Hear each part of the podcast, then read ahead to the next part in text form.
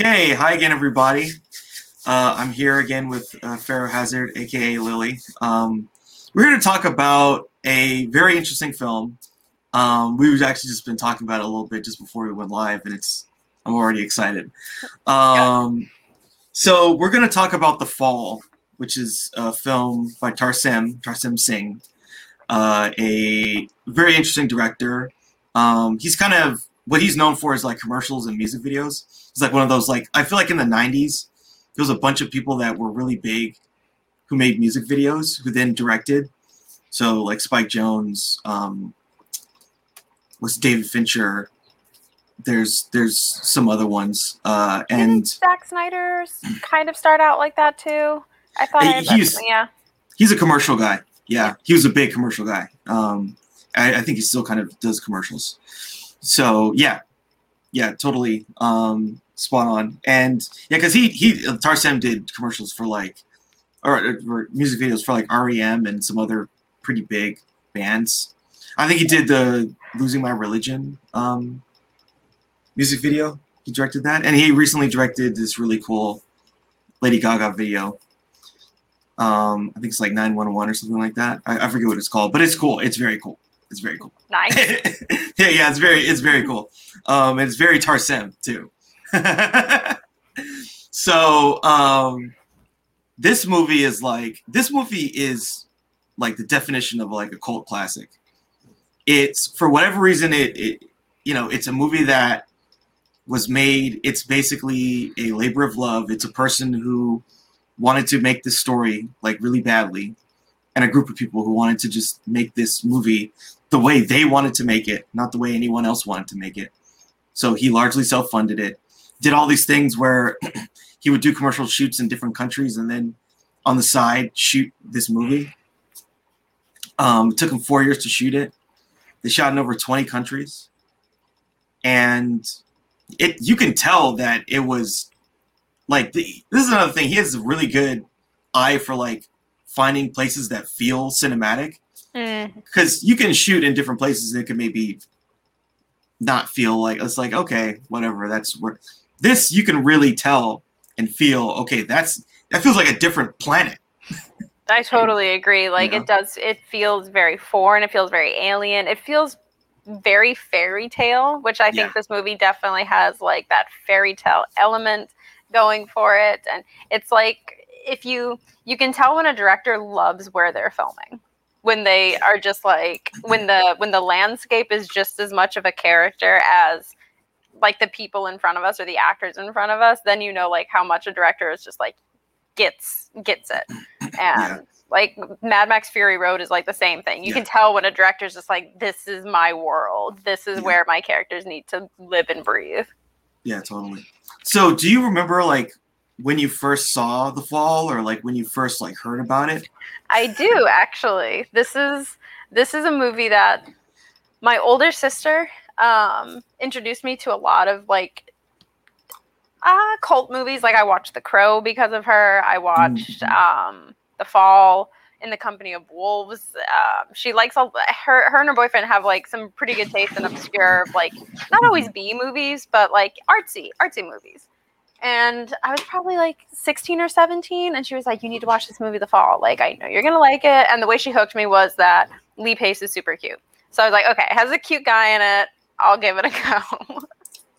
so I watched it, and I was just like, Yeah, it's like- this- "My little 16 year old brain could not Yeah. handle it." I was like, "I don't give a shit about how cute he is. I'm bawling my eyes out right now. Like, Yeah. he can be as cute as he wants, but this is just killing me." And you know, as you like watch it as you get older, I think it's a great movie to watch like at different periods in your life because when you're that young, you're like, yeah, I'm gonna be an I'm gonna be an artsy film lover, and I'm only gonna watch like underground movies and stuff like that. Um, but as you get older, you you I relate a lot to Alexandria's character, especially in the the eavesdropping sense. Like she doesn't necessarily she means to, like she definitely knows what she's doing, but at other times she just kind of falls into these situations where something tragic is happening or there's not only does she not fully understand the English language, but body language is a huge thing. I think anybody can interpret that. Um, but her like sneaking around corners and listening to uh, listening in on adults is something that like you don't you don't get it until you're older. You know what I mean? Yes. I think we've all like had that experience mm-hmm. of like, oh, mom and dad just said something like earth shattering. I'm gonna mm-hmm. tuck that away in my subconscious because my little kid brain can't handle it right now, and I'm gonna move on and then have a realization when I'm 30. So, yeah. um, it's little stuff like that that just makes this movie so human, and just it blew my mind. I it blew my mind, and it's been one of my favorite movies ever since yeah, like you're saying, it does a really good job of like all this stuff is happening, and it, it's when you really pay attention, then you kind of understand all the things that are going on that she probably doesn't totally get, no, but it's happening yeah. right around her. All the stuff with Roy and like what what happened with Roy, um, the main character, well, one of the main characters, um, and it's it's it's really just like it's so that's how children kind of interact in, in the world. They're just kind of like going around doing the thing. They're mm-hmm. happy. They're in this fantasy world, and all this adult drama stuff is happening. Yeah, voices um, carry. voices yeah. carry, and it, that information doesn't always leave you until until you're again you're much older. I would love to see. I know it'll never happen, but I would love to see a sequel of um, of Alexandra being like a stunt woman in Hollywood. Yeah, I would, I would love that. Yeah, I would love I would love to see something, some kind of continuation or some other kind of thing related to this. A graphic novel would have been. I feel, feel like this would have fit it perfectly. oh yeah, a graphic novel would be great. So, uh, Aaron from Horror with Sir Sturdy, who I do a podcast with. Oh hello. Um, he he's he's asking about what movie we're we're we're reviewing The Fall um, Aaron. And so actually, so um, so Aaron and uh, and, eh, like we we started making this thing where there's a a giant wheel where you can randomly choose a movie. Oh, cool. Um, yeah. so um, and we actually have a bunch of wheels that have different movies on it. But the fall is on one of the wheels, so maybe someday we'll I'll review it with them which would be cool. Hey, it's just another excuse to talk about this movie, and I could literally just. Yeah. I, I want to watch it again. That's what this movie does for me. I know. Yeah, yeah. I I watched it like a couple days ago, and I'm just like, I just get sucked in every time. Every time, I just love everything about it. It's so cool. It's funny. I so after I watched it, one of the movies I watched after it was The Princess Bride, and they're very similar in that story, like kind of sense. I'm like, oh my mm-hmm. god, like it's obviously very very different like very different stories very different like everything but it's still got that you know like telling the story and then you yeah. see it like i love that i love it i think this other person on um uh wants to know what you're drinking oh i'm drinking a frozen mocha from panera bread because i used to work for panera bread for 10 years and i hate them but i am addicted to their frozen mochas yeah they they they got you yeah it's glorified hospital food yeah. hospital food. it is. I, I've eaten everything that's there, and it's glorified hospital food. I, it is expensive hospital food. Oh my god. That's the worst. Oh my god. Yeah, if you want to spend thirty dollars for a sandwich, soup, and drink, go to Panera Bread. Aaron's inviting you on the podcast if we ever review the fall on there. Yeah.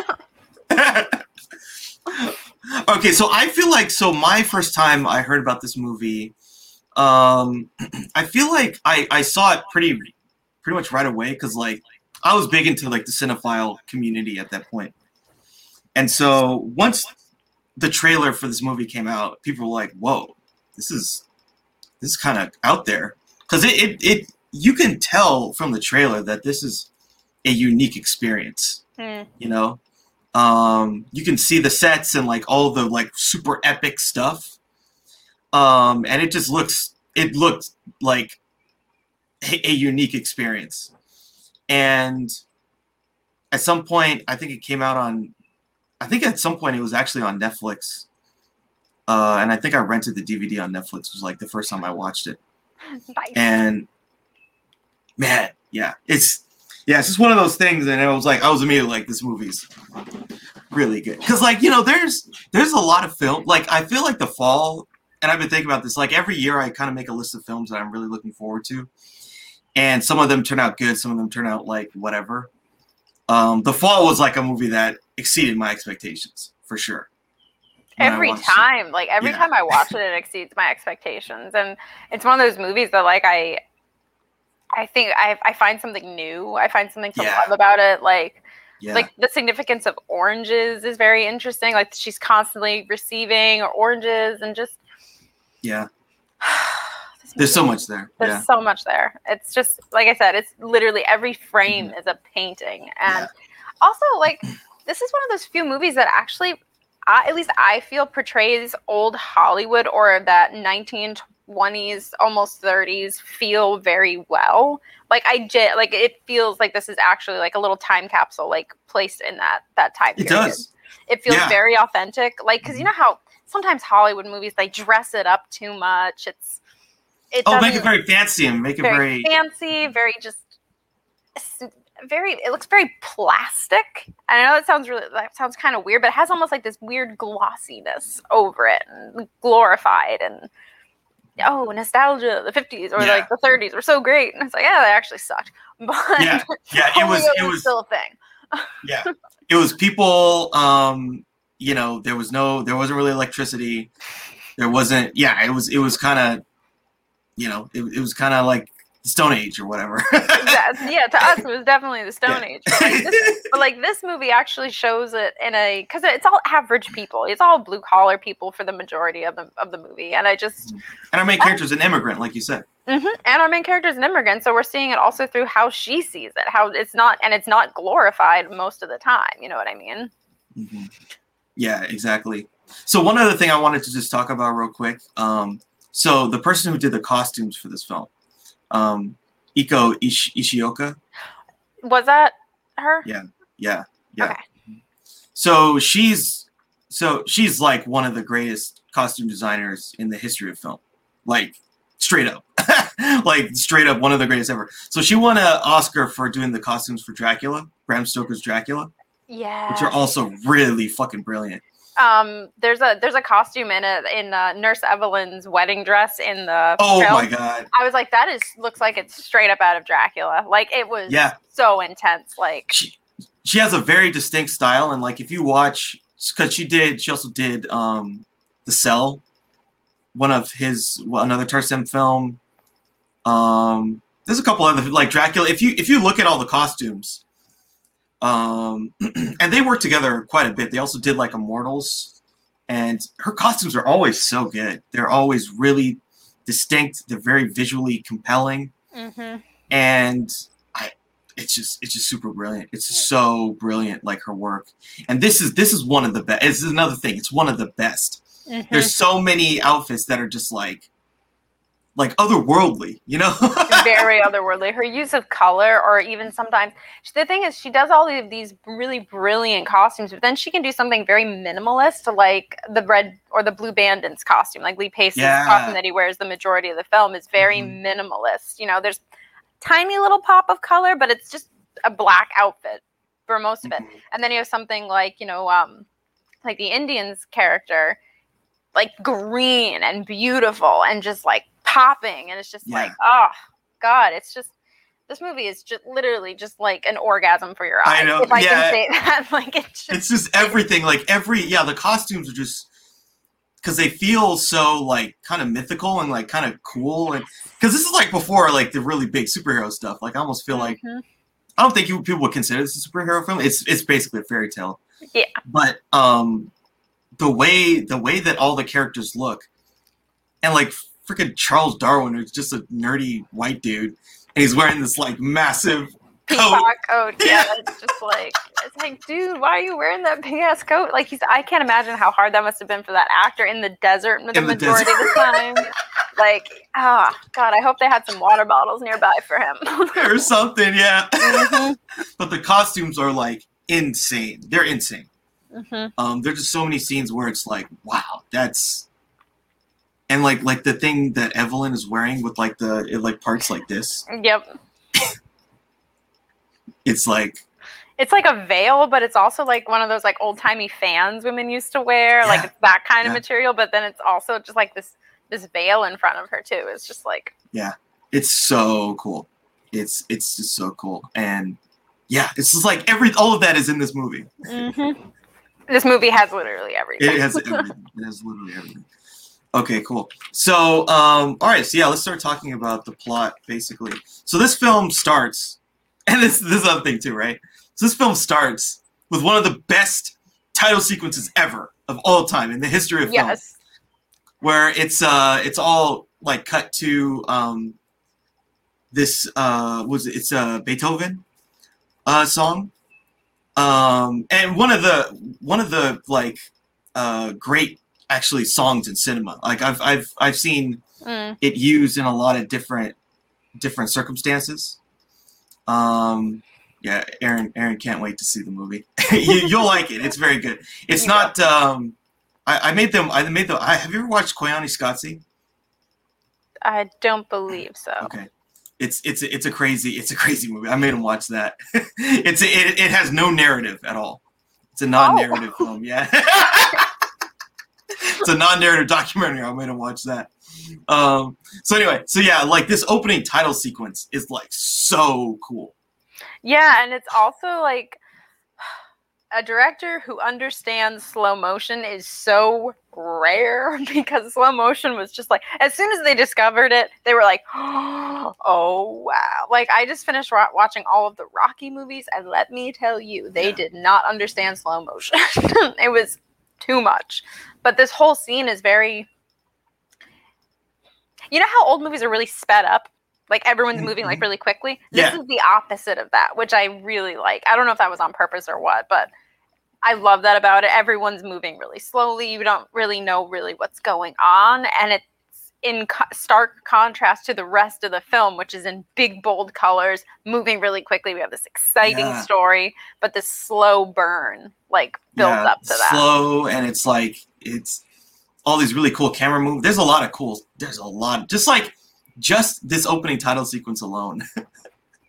and like There's so you know, much even cool like stuff. even the water droplets a little Yeah. bit and you're not really sure what's going on and everyone's kind of Mhm. like because no one's moving really quickly so it kind of just you kind of just have to figure it out a little bit and Yeah. as the movie progresses more things become clearer but oh sorry Yeah.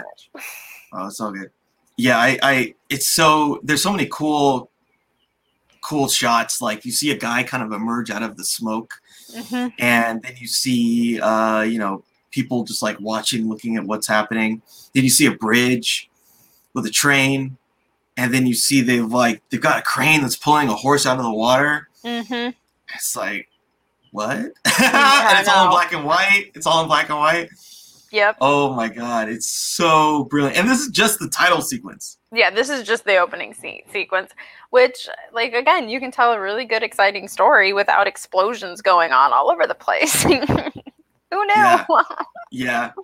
Yeah. And so, yeah, at the end of this, you know, title sequence, the fall, and then it goes to Los Angeles once upon a time. And it's it's this hospital near an orange farm in Los Angeles in the 1920s. And we see main character, Alexandria, and she has like her arms like kind of got a in a cast with a little thing. Um and she's like trying to give this note to Nurse Evelyn she like throws it out the window, but then it falls into uh, this the window of where Roy is, Roy, this other character, and um, so she's like trying to find the note after she tries to give it to the nurse, which is super cute. And then Mhm. um, we see like like this is the other thing too that's so cool is like, you know, it's one of those things where like there's all this stuff that happens in the world that then goes into the story world. And so like she sees this guy in one of those old school X-ray outfits, which is like um it's pretty interesting. Like the way that those outfits look. Cause like they're wearing metal. It's all metal. Yeah, it's Mhm. pretty. It's- Oh, it, and that would scare me shitless probably as a kid too. I'm not gonna lie. Yeah. I mean it's basically like the original Iron Man costume. yeah, it's big and it's clunky. It's Mhm. pretty ominous looking, and it doesn't help that he just kind of stares at her for a second. I mean, Yeah. there's nothing threatening from him at all, but it feels threatening if you're a kid and you don't really get get you, it. you don't understand. Yeah, you don't understand what X-ray machines are. Um, not only just as, as a kid, but I, I don't think most people probably really understood it. Anyway, It was magic, just yeah, magic. magic. Yeah. Um, She's a witch. yeah, exactly. Burner. um, so then Alexandria goes and finds Roy, and then she takes her um, her little note back, and then they kind of start having a conversation because he's like kind of bedridden. Um, he's like, "Oh, how do you go to the party?" It's like, "Oh, I don't. They just let me go right here." It's like, "Oh, you're you're lying." it's very cute. Um, and then Roy starts to tell her a story about Alexander the Great, and then we get like our first. Um, I think this is we were you were talking about the shot of like Alexander's like looking out the window or something, and then there's like a horse. Mm-hmm. There's like the silhouette of a horse, but the hor- but it's sort of like a pictograph or whatever. It's like upside down, and then the door opens, and she sees the horse out there. Um, and the horse, it, it's it's really cool. Um, and then that kind of brings her into this, you know, this story Mm-hmm. where it's Alexander the Great in the middle of a desert. And yeah, they just do all this stuff that's like so cool. It's like he's like telling the story. It's like, yeah, Alexander the Great, but he didn't have a horse, so he gets off the horse. He was in a desert, and then like he, they go from it looks like Italy to a desert, Mm-hmm. and I think they shoot they shot in like the desert in Namibia. Um, yeah, it's really cool, and it's it's like immediately you get some really cool visuals. Yes. You get Like some really cool visuals indeed. there's one shot of a guy on a horse on top of a sand dune and i don't know if they they probably had the the the camera on like a, a airplane or something and you could just see it going back and see how big the sand dune is Mm-hmm. um just so br- like the way that they use locate because like again you can shoot in different places and sometimes it just looks mundane the way that he shot the locations it feels like you're going to a different place Exactly. and it- every place feels different Exactly. And every place feels different and it, it really it immediately immerses you in not just like how how Alexandria is imagining this world or where Alexander the Great is, it also gives you a little like Roy's being creative. You know, he's embellishing probably some things, but he's Mhm. also you're you're getting a taste of how he describes things, which then in Yeah. turn will influence how she imagines them too. Yeah, totally. Um, yeah, one other thing I, I wanted to, to to point out is like the score for this film is actually really good. Yes. Like it's really right. it's really well done. It's kind of underrated um, because like like they we get this really cool score when they uh, go into this scene, and it's it's it's very epic. It's very like kind of tell brings you into this this part of the story, and the score does a great job in every different story of like highlighting something about what's going on. Um, yeah, and so basically, Roy's like, "Oh yeah," and then Alexander dumped the water, and she just Alexander's just like, "Why?" She didn't like that part of the story, basically. No, she like- thought it was stupid. Yeah, she thought it was stupid. Like, oh, I wouldn't do that. He was like, "Well," Roy's like, "What would you do?" Oh, I would just give them all a little bit. um, it's so cute. Yeah, Which again, a kid a kid wouldn't get the the metaphor or like the analogy or anything. She would just think, yeah, that's stupid. Like, exactly. why would you throw out water if you need water? Yeah, exactly. It's just like uh, I I would drink the water, you know. um, and then Roy's like, okay, come back tomorrow, and I'll tell you I'll tell you an epic tale of love and adventure. Mm, Okay. Um, so then Alexandra like comes back the next day, and um, but then this scene like so she comes to see him, and then all this stuff is happening in the background, and then we get a little bit of a sense. First off, we get more of like who are going to be the characters in in her story world, like just people, random people that she meets. There's like a priest uh, at this um, at this hospital, um, and he's going to be part of the story world. And then there's some other people that are just like in the hospital who are also going to be part of the story world. And then Roy, um, like a lot of the backstory kind of happens in the background. Like basically, where was a stunt man? He was injured doing a stunt, and he's kind of basically his girlfriend or some someone that he was dating or some or he loved something like that. Kind of left him for like the star of the movie, and it's what got him yeah. it's got him lovesick and also suicidal. Oh That's yeah, he's big- incredibly depressed. He's incredibly Yeah. depressed. He's super depressed and um and suicidal. And so then, you know, the two of them meet up again, and she's like, "Tell me the story now. Tell me the epic." and then he's he's like, "Okay, four men waited impatiently on a calm sea, and all there were five of them, and they were all trying to get revenge on Governor Odious." and they all each swore to be responsible for Governor Odious's death. And then we kind of get into the story world, it starts with like we see the stars in the sky, and they're all on this reef out. What's crazy too is like a lot of these are real places, Oh yeah, absolutely. and they're just so beautiful. Like they're on this it's Butterfly Reef. It's in um, it's in Fiji, I believe. It's in Fiji. It's very cool. So then Roy is telling the, the the story of all these people who want revenge on Governor Odious.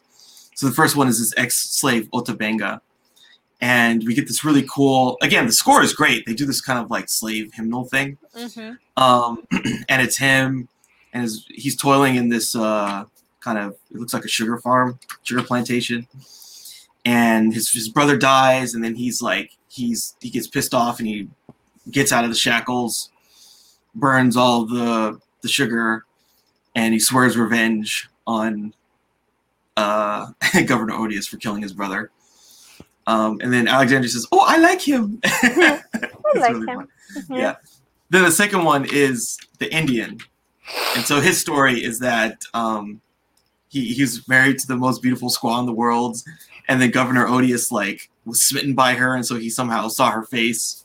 So the Indian tried to lock her up in his like tower or mansion or whatever it is, and uh, but then she got stolen by Governor Odious, and she then gets put into the labyrinth of despair. Another Mhm. crazy cool real location. Oh my god, yeah. I was like, yeah, that looks like terror and Karna. Holy shit. Yeah. Like all these weird intertwining steps and everything Yeah. like that. Yeah, it's crazy. It's crazy. And like you said, this is just a couple minutes in the movie, Yes. and we get some of the coolest, some of the absolutely coolest stuff. Like these locations are just so like it just makes you feel like you're in a fantasy world. Oh yeah, absolutely. But yeah, like these aren't sets though. These are this is Yeah. like real, real places. It's a real place, yeah. Um, and so so then to get out of the labyrinth of despair, she jumps off a, a, a tall cliff or something and kills herself. And you know the Indian, he swears to get revenge for what he did. Now a, a funny thing too here. So this is where things. One of the things that started is like the misunderstandings, basically. Yes, this was that what I was talking about before. This was it. so she um so she one of the people who she picks fruit with is an indian from india. Now roy who's an american thinks of indian native american.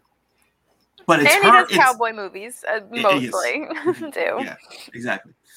But it's her story hmm in her head. And so the indian is a dude from india Which again, there's that kid logic. That's all Yeah. she knows. That's the only thing she has to associate with Indian and India. That's Yeah.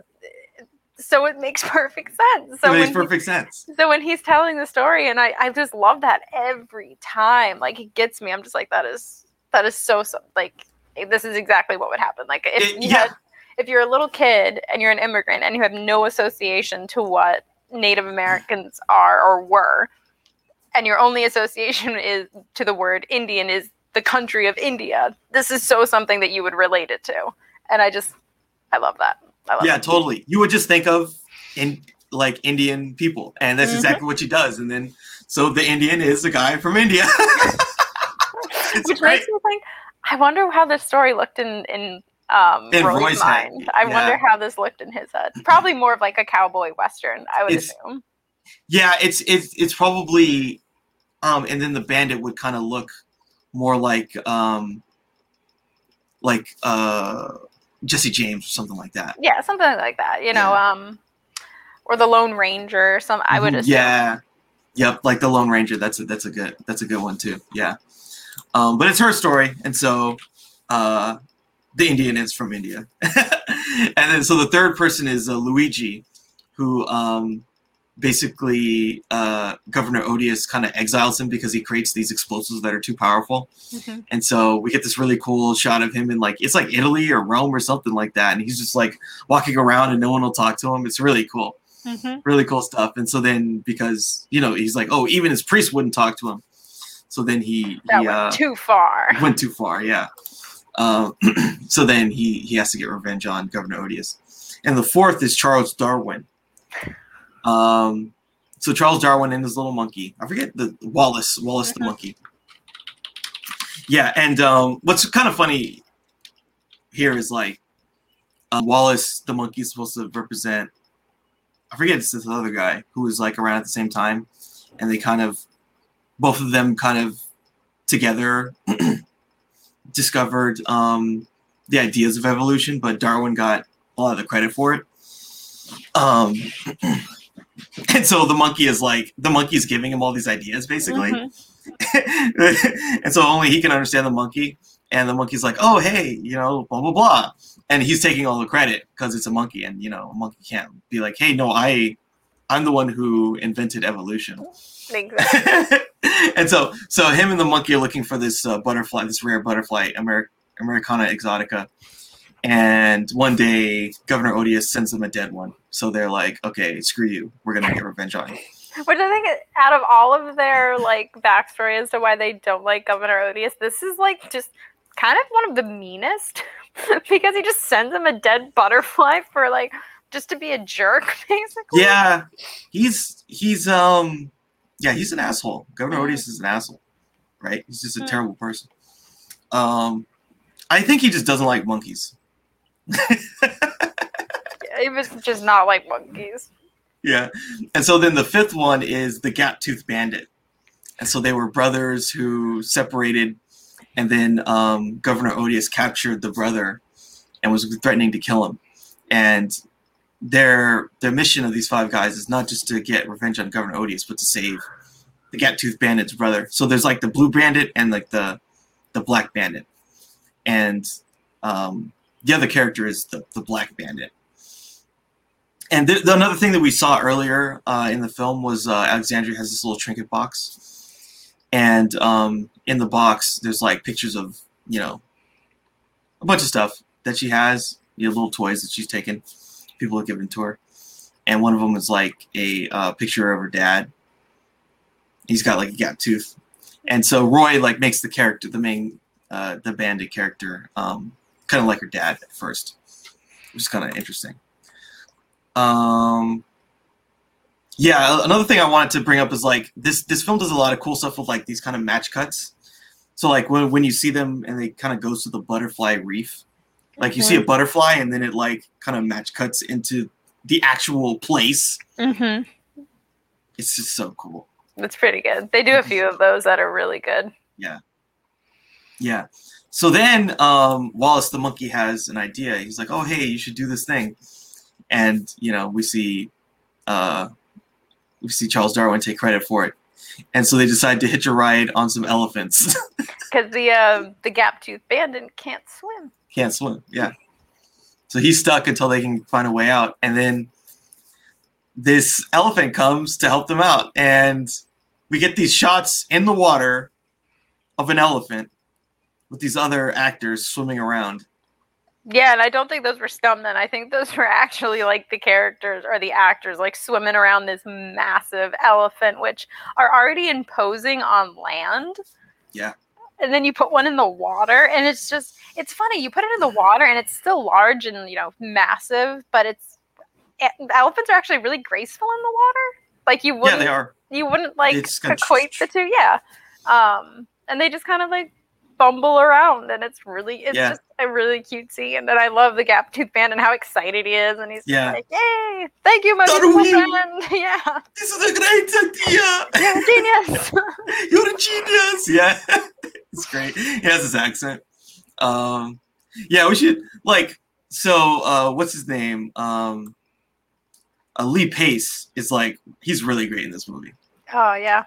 He's really great. And like before this, he had been in like he was in this TV movie where he like played basically. I mean, I don't think people would call it that at the time, but it was like a transgender person who was like an ex-military person. I have. I've never seen it, but I have heard of it before. Yeah, I haven't seen it either, but that was kind of like the first thing he was known for. And then he did this. And then it's kind of interesting because, like, basically the right people saw this film. And then he was in a bunch of other stuff after that. yeah, and I think it's it's so interesting that he did this, and he went on to be in. Uh, I don't know if you've ever seen Pushing Daisies. It's one of my favorite short-lived shows. it ends on such a cliffhanger, and it's super unfair Mm, um, because it didn't get renewed for. uh, I believe it. It only had three seasons. mhm. Great cast. Uh, Bryan Fuller was the creator of it. Um, and it's a very, it's a weird show.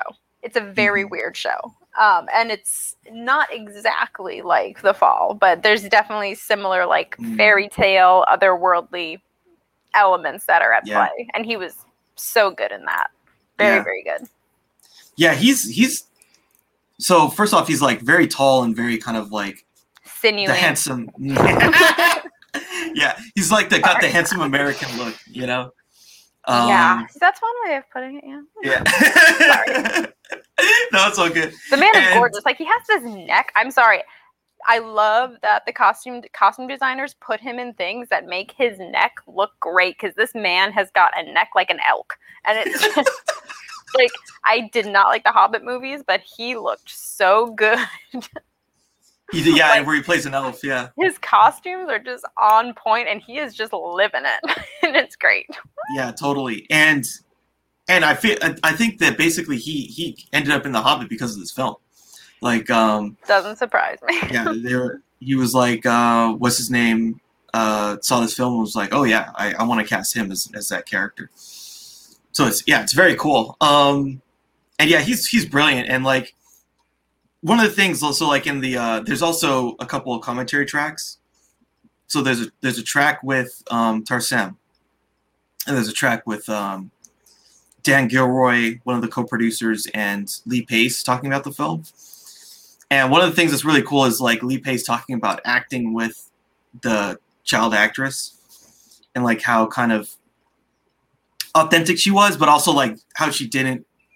There's there some like small things she didn't get. Like they talk about like when they're doing these scenes in the hospital, how she's like she kind of like moving away from the light in a way to almost obscure her face, and so um, Lee Pace had to like kind of make sure that she was lit well, you know, because like like if she's in the dark, it's not gonna you're not gonna really be able to to see her the right way.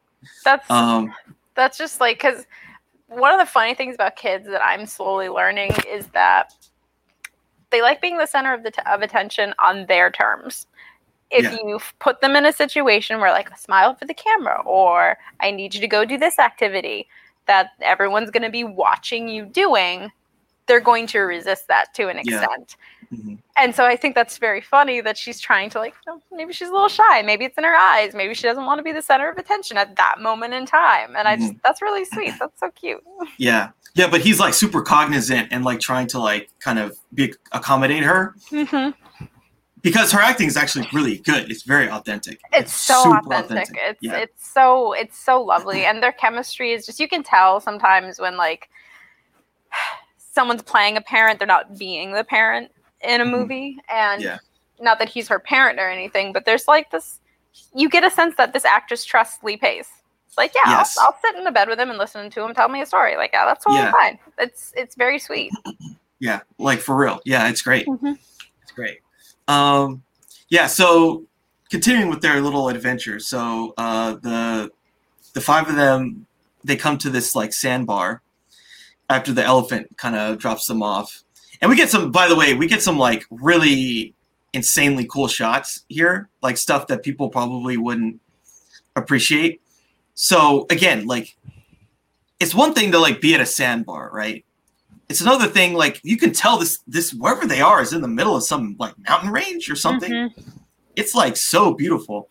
Um, and then there's a tree in the middle of this sandbar. It's ugly. It's old. It's all Yeah. burnt up. It's just not. It's not an attractive tree. Yeah, by the way, they had to like they had to basically ferry this tree to where they put it and and then burn it. It's crazy. Um, and so uh, they go to the, they go to this place, and then someone bursts out of the tree. This character, the Mystic, and the yeah, the Mystic, this cool dude, and he kind of talks in a really kind of funny way. It's, it's like you know, it's not English, like you know, It's it's gobbledygook. you yeah, know? it's, it's gibberish, yeah. And so, um, you know, the the the, the Mystic offers to help them fight Governor Odious, but then they they decline because they think it's he can't really help them. So then Otta Benga, um, like gets gets a fish with his one of his, with his bow and arrow, and they're like, oh, we'll use this fish to to get to get in, uh, to to trick him to get uh revenge on him. So then we get this cool sequence where they're like, they're at this building. I mean, the real in real life, it's like a mosque. And so you know, for us, it just looked like a temple or something. And then we get, uh, so then we get to see like his Governor Odysseus, is like I don't know, I don't know, like henchmen, basically. Yeah, they. I feel like I feel like they have a. That sounds like hyena noises that are coming out of them. That's what it sounds like. I like that. It's a hyena noise, yeah. I great. love hyenas. yeah, it's cool. Um, so so then they go to the temple and like, oh, I'll give you, I'll give you uh, fish. Let me in, and I'll give you fish. And they're like, uh, okay, yeah, come up. and we get this cool kind of like fight scene or whatever, it's pretty good. where um, yeah, like the Indian and and all of them are like killing these uh, these henchmen. Um, yeah, it's very it's very cool. And like again, the location is like so beautiful. It is. Yeah, it's it's gorgeous. it is stunning. It is stunning, like how I feel like steps are used a lot in this movie, like staircases and like ascension points, I guess, are just like very, very like are used a lot, especially when the Indian's wife is trying to get herself out of that labyrinth. Yeah. There's just like staircases and they're all like built into the everything's very connected to the earth. Like there's a lot of Mhm. earthy tones, there's a lot of things connected to like the soil and like the mystic pops out of a tree for Christ's sakes. Like it's Yeah. very much like an earthy kind of this movie just has everything because I had never thought of that before. it does have everything. Yep. Yeah. Cool. So then yeah, we get some really cool stuff of like the Indian fighting them, and then there's this cool shot of like um Otta Benga shoots his arrow and then the Indian kind of like dodges it. Like Oh my god, I love that shot. It's like like it's kind of matrixy, but it's like it it's almost cooler, I think, in my opinion. I it's just like whoosh, it just uh, yeah, and it just goes over him. Yeah, it's really cool. like that is a shot I'm pretty sure that's in the trailer because that is such a trailer shot. It is just It- like yeah, that's a hook right there. yeah, that's in the trailer. Yeah. Um yeah, and we get, you know, this is our first taste of like the adventure and stuff of this of this story. And then um they go into this temple, right? So they go into the temple and like like uh Luigi's like, "Oh, I'll blow up the door." And he's like you know, Let uh, spin back, my friends. yeah. Charles Darwin's like, "No, I got this. I have a key." Mhm. He opens up the thing, and inside the mystic is like he's killed like hundreds of them. He's standing on like this pile Yeah. and he's like, You want my help, bro? Like this is my resume right here. Yeah. And this really cool shot where they're like looking through the keyhole and you just see bodies flying. It's a really good shot. Like It's really cool. the use of CGI is very minimal in this film, but when it's used, it's it's like it's showing the power of the mystic. Like he's a badass. Yeah, he's a he's a super badass. Um, yeah. So, what did you think of like this first like little adventure? It's good. It's like it's a really great um or uh appetizer. It's Yeah. a really good appetizer to Is an what appetizer? Eventually will become the whole meal and it is delicious and you will love it. Um, because you see you see all of them working together. They can work together. That's the thing that i like about these these characters as much as they are fictional within the story they work really well together. There's like this camaraderie and you get a, you get a sense of how powerful governor odious's henchmen are but you know our heroes heroes still defeat the defeat the villain and it's uh it's great it's a great introduction to like their badass adventure Yeah, it's very cool. But then, so now we start to get like why Roy is doing what he's doing. mm-hmm. He, and so um, then he asks Alexandria, "Oh, oh, hey, can you just like touch touch my big toe and see, you know, if I can guess which which toe you're touching?" And um, so then she's like, "Wait, you know," basically he like cuts off the story like right at the good part to get her to do something so that he'll continue telling the story. um, and so then she does it right, and so he's just like testing to see if if if basically if he's ever going to be able to use his legs again. Mm-hmm. Um, and so then she does it, and then it's like, oh, which toe are you touching? And so he's she like touches his like a small, his little toe, and then he's like, are you touching my big toe? And she's like switches over to the big toe. He's like, yeah, yeah, you are. and but then Rory like gets kind of mad. He's like, did you lie to me?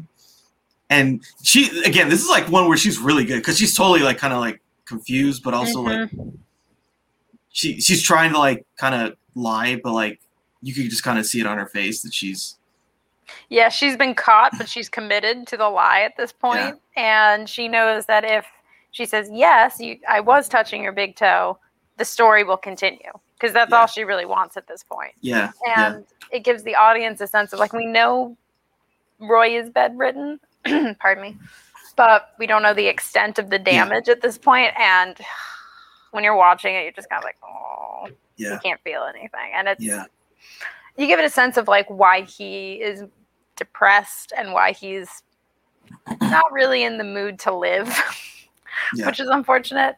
Um, but no, her acting is really, really good because she's committed to the lie at this point. She just wants more of the story. Mm-hmm. Yeah, and so then, but then Roy gets like really mad, and so he kind of takes it out on the on the characters in the story, and so then they go into this, and they go, we go back to the story. They go into this building, and it's like, oh yeah, Odious tortured and killed his brother and hung hung all of his companions from the ceiling, and you get this really cool, but really dark shot of like yeah, these like bodies. rated R Cirque du Soleil shit or something. Yeah. I mean, it's it's basically, and it's like it's again, it's so brilliant. I don't know. So like, they talk about he talks about um Tarsem talks about like, so like there's a couple shots where they're like running through a building, so that building was another mosque that they shot in, uh, but they but it was like they only had like two hours to shoot, and basically it's almost impossible to, to, shoot a movie there. They they just don't let people do it. Um, and I think I think when you actually see the chandelier, it's like a different place. But that that was so cool. Yeah. Because it's like it's it's it's a bunch of bodies, and then there's like a light. There's like a light coming in from the side, so you can really see what you know what's going on. and it's in this and and it's like you know there's paintings on the walls and stuff and the ceiling. It's it's like it's really dark, but it's really beautiful. Yeah, it's really really good. It's very inhuman and it's unsettling to see people hanging from a ceiling no matter like what how or what why they're hanging there um but it's it's a very it's an intense shot and again, it's what Alexandria is imagining, but it's what Roy is telling her mm-hmm. as well. And mm-hmm. he does tend to like take things out on on the characters but, because he knows it'll not hurt her, but yeah, he's pissed. So by the way, like I, I just kind of thought of this now. It's kind of interesting, like, you know, we talk about like how Roy imagines it one way and she imagines it another.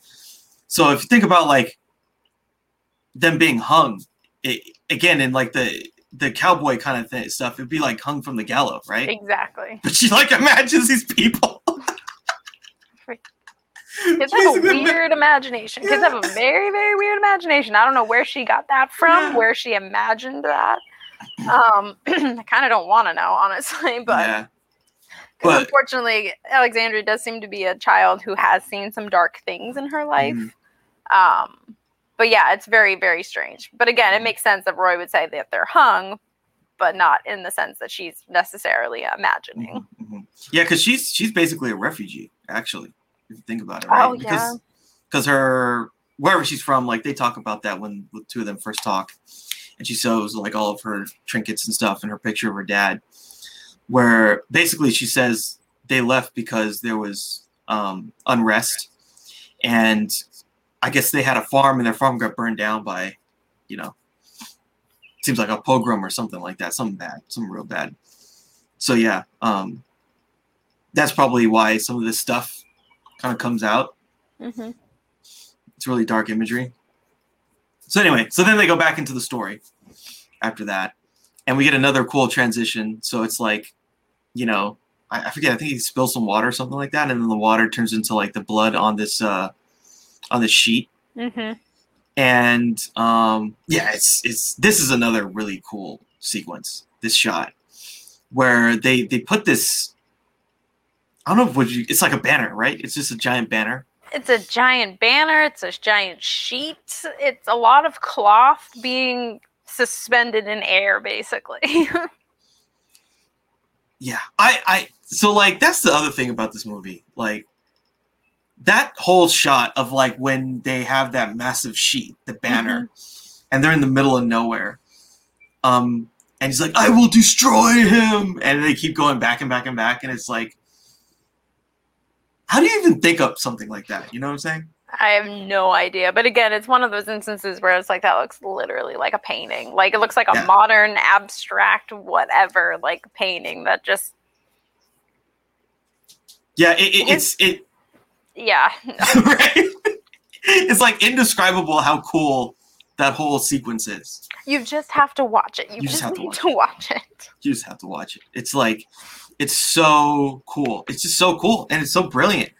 Um yeah, I don't I don't know. It, it's it's it, it's like again, it's like one of those things why I'm so glad that this movie exists because I I can't think of anything else in a narrative film that does this type of visual imagery this well. Yeah, not and it's like again you have it's just bold color where there is not really a whole lot of like bold color because you have like this big white sheet or banner suspended and then towards the bottom it's just like coated in just blood like there's blood Yeah. just like kind of like smashed in kind of a Mhm. thing and Mhm. yeah it's like like is that a fucking jackson pollock painting am i in a Yeah. salvador dali painting like it's a clash of like art mediums that is very very cool Yeah, it is. It, it's very much so like like one of those kind of 20th century paintings. hmm Um, but then we're in it. We're in Yeah. the story of how this thing came about, yep which is crazy. Um, yeah, and so then another part of it is like so basically Alexander's like um, you know, oh, have him speak like you, basically. And he's like, oh, well, he speaks like your dad. It's like, oh, my dad's dead. It's like, oh, okay. Um, so then the then the band, but then the bandit becomes Roy, because she wanted, you know, she wants the main character to, to be Roy, you know, the person that she that she's smitten by. Um, and so yeah, they're they're in like the so they're in the middle of nowhere. They're trying to figure their way out. Um, so like another thing too is you know this scene they they uh there's something that was really cool that ended up being in like the deleted scenes. The, the, the- in this part sequence where they're lost there's some really cool stuff and there's one shot that's really cool where i don't know what they they had like a crane or something and it's craning between like five different people. It's really cool. But it ended yeah. Yeah. God. And it, and it ended up not in the movie. But um yeah it's it's it's so cool. Every shot everything that they do in this movie is like super brilliant and so then the mystic like he like leads them to fertile soil. And so they're following him. And this is another really brilliant shot of like so like at first they're they're kind of in this desert area. And then there's like a patch of grass. And then the mystic and charles darwin are kind of running through a bunch of grass. I really like that shot where it's like it kind of swings with them and then they go into the grass and he's running. Yeah he's like he's leading really us cool. to greener pastures and he literally does Like, yeah, he does. within the desert there's like not an oasis but there's just like all this fertile green very green very green Mhm. grass Very green. um and it's really really pretty i think the Yeah. mystic also eats like the map but the map is poisonous yeah. And darwin keeps trying to warn him he's like no the faster Yeah. you run the faster the poison works yeah. and that's when Yeah. they meet like this this tribe or this clan of mystics i'm assuming i'm assuming they're all like mystics Mhm. Yeah, that that's really cool. So yeah, and that's a real tribe too. Um, I know they were in the film Baraka. Uh, yeah, it's a real tribe, and they that's that's a real ritual that they do. I'm not sure exactly what it's what what they do it for, Um, I mean, at this point, they kind of I think that they after they did Baraka, I think there was uh, let's just say there was a high demand for their services, Okay. And so they probably kind of do it for. It's kind of like the haka. I don't know if you're familiar with that. Is is the haka a um? It's like a Hawa- traditional Hawaiian dance, or um? It, it's um, it started um, in New Zealand, so the Maori, it's a Oh, Maori okay. dance. Sorry. It's more like a Maori war dance. It's very cool. Um, but like it's it's kind of like that that dance is well known because like the uh the New Zealand um rugby team We'll do it before every match. that scared the shit out of me. yes. I'm sure that's why they do it. That's why they do it. That is exactly why they do it. I've known some rugby players in my time, and those guys are intense. Yeah. Yeah, the haka is really very cool. Very cool thing. Um so yeah. Um and then we get this montage. This montage is so cool. Like we were talking about before, there's like there's some scenes where it's just like really quick shots of like different stuff. This montage is like great. It's all over the place. They're in Egypt. They're in Italy and near the Leaning Tower of Pisa. I feel like they're in New York at some point. They're they're just like everywhere. Um and it's it's like how did this movie get all this stuff? I know, and most of these shots are only like a second, two It's like- seconds, yeah. like long, and you're like, yeah, we got to fly out to this country, get them in costumes, get the lighting, clear the streets for two seconds of footage. Yeah, it's crazy. It's so cool. Um, yeah, I mean, some of those guys had to be like stand-ins or body doubles. I can't imagine like the actors were always there for it, but it doesn't. It doesn't even really matter. It's just so. It's so good. yeah, yeah, yeah. It's it's just the dedication that went into doing this stuff because they, yeah, like you said, they really they went to Egypt, they went to to Giza and and were at like near the pyramids. They went to Italy. They went all over the place. They went to all these places to get these shots and. It just it just shows you like the yeah I mean they're they're at the the Great Wall of China like they're I know, like the Great I, it's it's crazy. It's so it's so cool. Um, can, sorry, real quick. Can you hear a loud noise coming from my end? I can't really hear it. Okay, Um, good. I can- la- I can it's hear just the little- landscapers, but I just wanted to make sure it wasn't going to interfere too much. Sorry. Yeah, I think I think this does a good job of like kind of taking everything that's not our voice and kind of blocking it out for the most part. Good. Yeah. Sorry. Um it's all good. Yeah, and so so then at the end of this we get this really like one of my absolute favorite shots of this film. So it's the five of them on a horseback on top of this cliff. Yep. Mm-hmm. And then there's this wagon being pulled by these people and you see a couple of people on horseback and it's like a really long shot and you can just see like everything and it's like wow like and again, it's, like yeah. a pop of color. Like the the carriage is like red amongst all of this like pasty or or yellow or orange sand and everything, and it's just like, oh, this is so pretty. it's it's unbelievable yeah it's it and again it's so fairy tale right hmm it just feels like a fairy tale like like something that would happen in an epic story Oh, absolutely. This whole when he says I'm going to tell you an epic, he does not lie. Like, Yeah. It is so epic, and it does it does literally have everything, like and everything you could ever want in a Yeah. movie. If you're just into costumes, if you're just into acting, if you're just into cinematography, this movie's it has Yeah. all of it, darling. Yeah, it has all of it. Yeah, yeah. If you just want to see beautiful locations, whatever it is, like this movie has it. Um, and so then they they and they're all on horseback, so they're like, okay, let's let's do it. And they're all about to go and fight Governor Odious's men, and they expect that Odious is there. And then he says, "Tell me, Alexander, do you speak English?" I know. I love how that stops it. It's like Yeah. just stop it, and that's another moment that kind of reminds me of the Princess Bride, like the shrieking eel scene when he like interrupts it. It's really good. I like yeah. And she's like, "You always start with the good part." He's like, "Okay, I need you to get me this bottle, this bottle of morphine. I need you to get it for me." And she's like, "Yeah, M O R P H I N three. Okay, I can get that for you." Um, and so then he sends her off to get the pills, and he's like, "I need the pills to finish the story." Okay, so after a little bit of consternation, she does it. So she she uh she sneaks around, right? she gets into wherever the little place where they have the drugs are. She goes and she takes she takes the pills.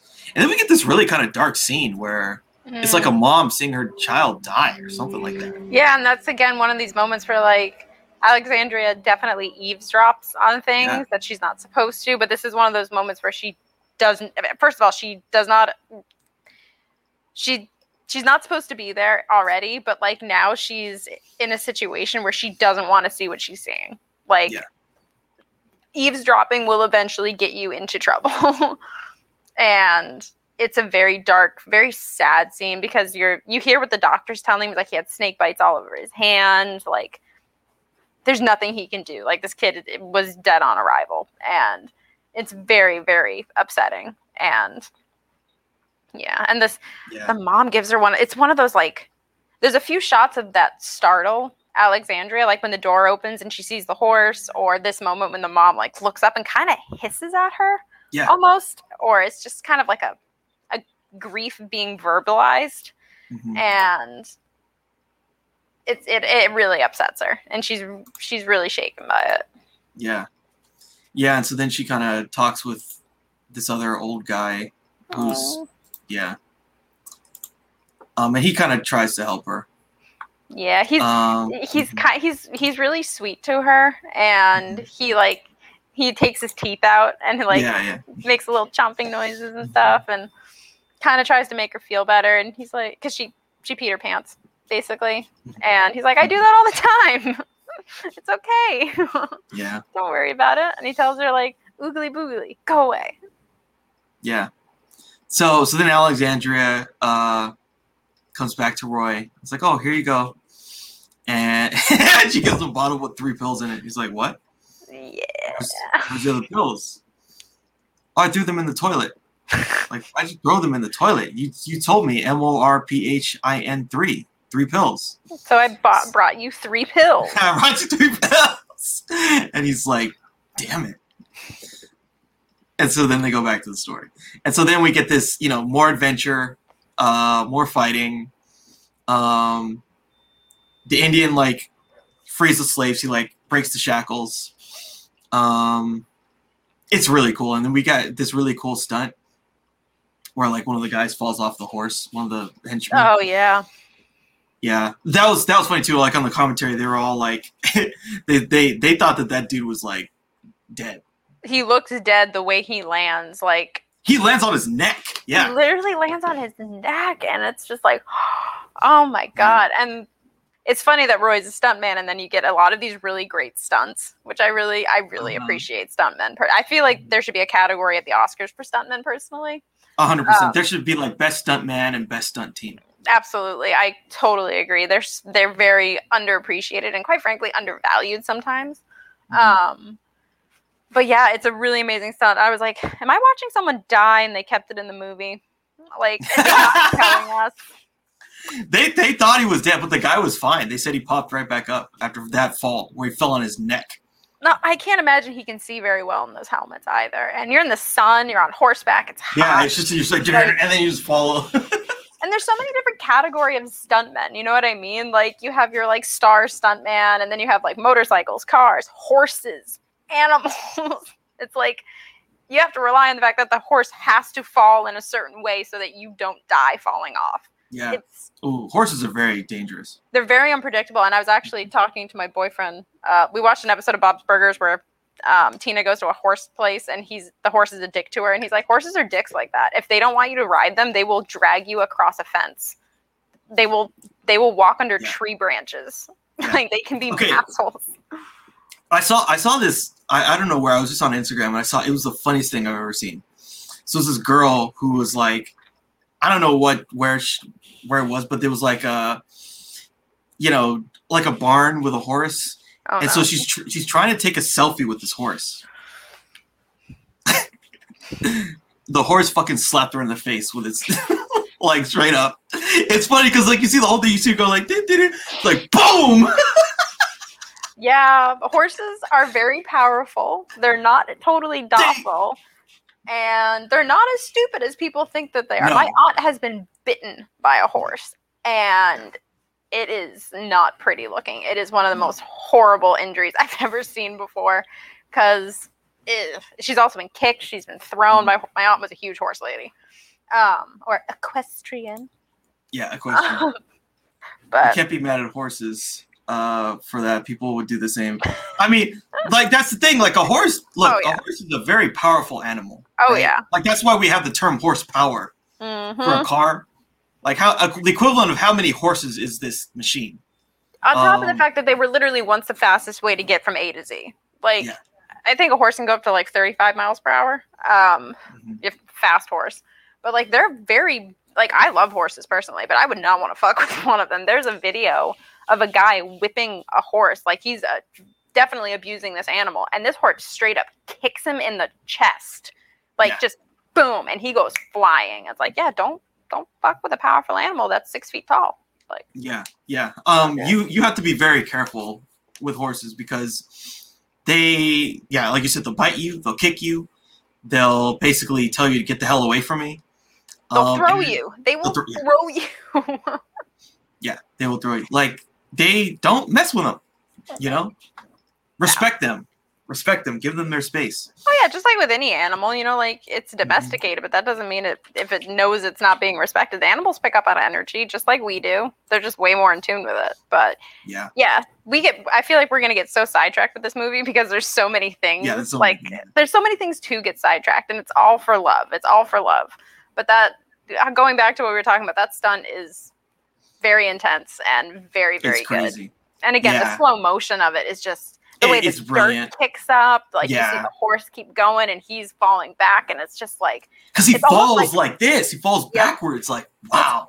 this movie's almost like water. It just kind of flows. Yeah, If I can sound a little pretentious. yeah. It just like flows from scene to scene and from moment to moment. It's just like so brilliant.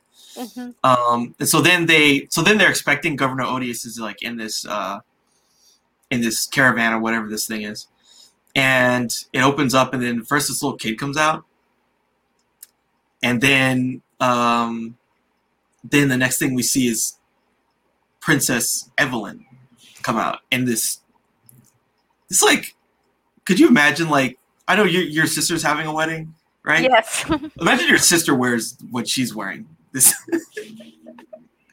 That'd be pretty intense. That that would be a pretty intense getup. My sister would be wearing for her wedding. Like that would be intense. Imagine you wear that, and then like when you when you finally kiss, like they part the veil like that. yeah. so, yeah, she's wearing like one of the craziest, like one of the coolest costumes I've seen. Like, it's it's ridiculous. The thought thing too is again, it's super fantastical. Mm-hmm. It's so fairy tale. It is. It's very exaggerated. It's, but again, minimalist at the same time. Like, especially most of the landscape. Like when they're in the desert, there's nothing to create much of anything with because it's all Yeah. like yellow or orange and stuff like that. But then you include things that are out of the element of the landscape you're filming in, and it just makes it fantastical. Like I you know. said, it Yeah. just makes it beautiful. Because all a- of their costumes, right? Mhm. Like, because the five of them, their costume. Well, it's yeah, the five of them. The costumes are so cool too. Mhm. and they're also like distinct, but they all feel they, they all feel like larger than life characters oh, absolutely. because Even of the way that they look. even the mystic, you slap some grease paint on him, a wig and a doohickey, and it's like, yeah, this guy's a yeah, he came out of a tree. That that makes sense. Like all of their costumes fit their character, which I I love. Yeah. Um, it's it's so cool. And so then um, yeah, so Aaron's like Aaron's excited to watch this movie at some point. so then we then cut to basically the Taj Mahal. Like they're in India and it's this whole oh the other thing too I wanna I wanna mention. So like when she shows up and she gets out of this thing, we get this great score for her. This very kind of sweet serenade of, of music. And it's like very angelic singing um it's it's beautiful. And then yeah like i said they go to the it's it's like a palace in the middle of a lake. Which is so fairy tale esque, mind you. like this is great. Like isn't this just like totally bonkers that this is is- all in this movie? It is so crazy. And um, palaces or castles or mansions on lakes are actually not that uncommon. it's actually a thing. Like there's one in, I think it's France or maybe it's England.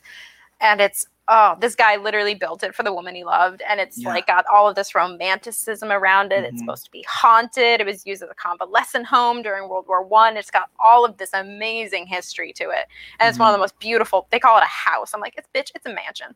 And, Yeah, like, exactly. it's gorgeous. Like it's just so it's so beautiful. It's very Yeah. like aris like it's got that aristocracy like Mhm. mis- mis- uh, mystery to it. It's so beautiful. Yeah, what I love about this whole next part of the sequence too is like, because it, it all because basically then it kind of becomes this love story, um, with uh, the bandit and uh, Lady Evelyn. Rory's And- projecting a little bit. Yeah, he is. Yeah, he is. And so what's what's interesting, right, is that they then go to these locations that are all, you know, these are all places built by people who were in love or something, you know. And it just I don't know, it's just perfect. No, it's it, they all have a very romantic feel. Like the locations match Mhm. how the story is being Mhm. told in a very succinct way Yeah. that I just.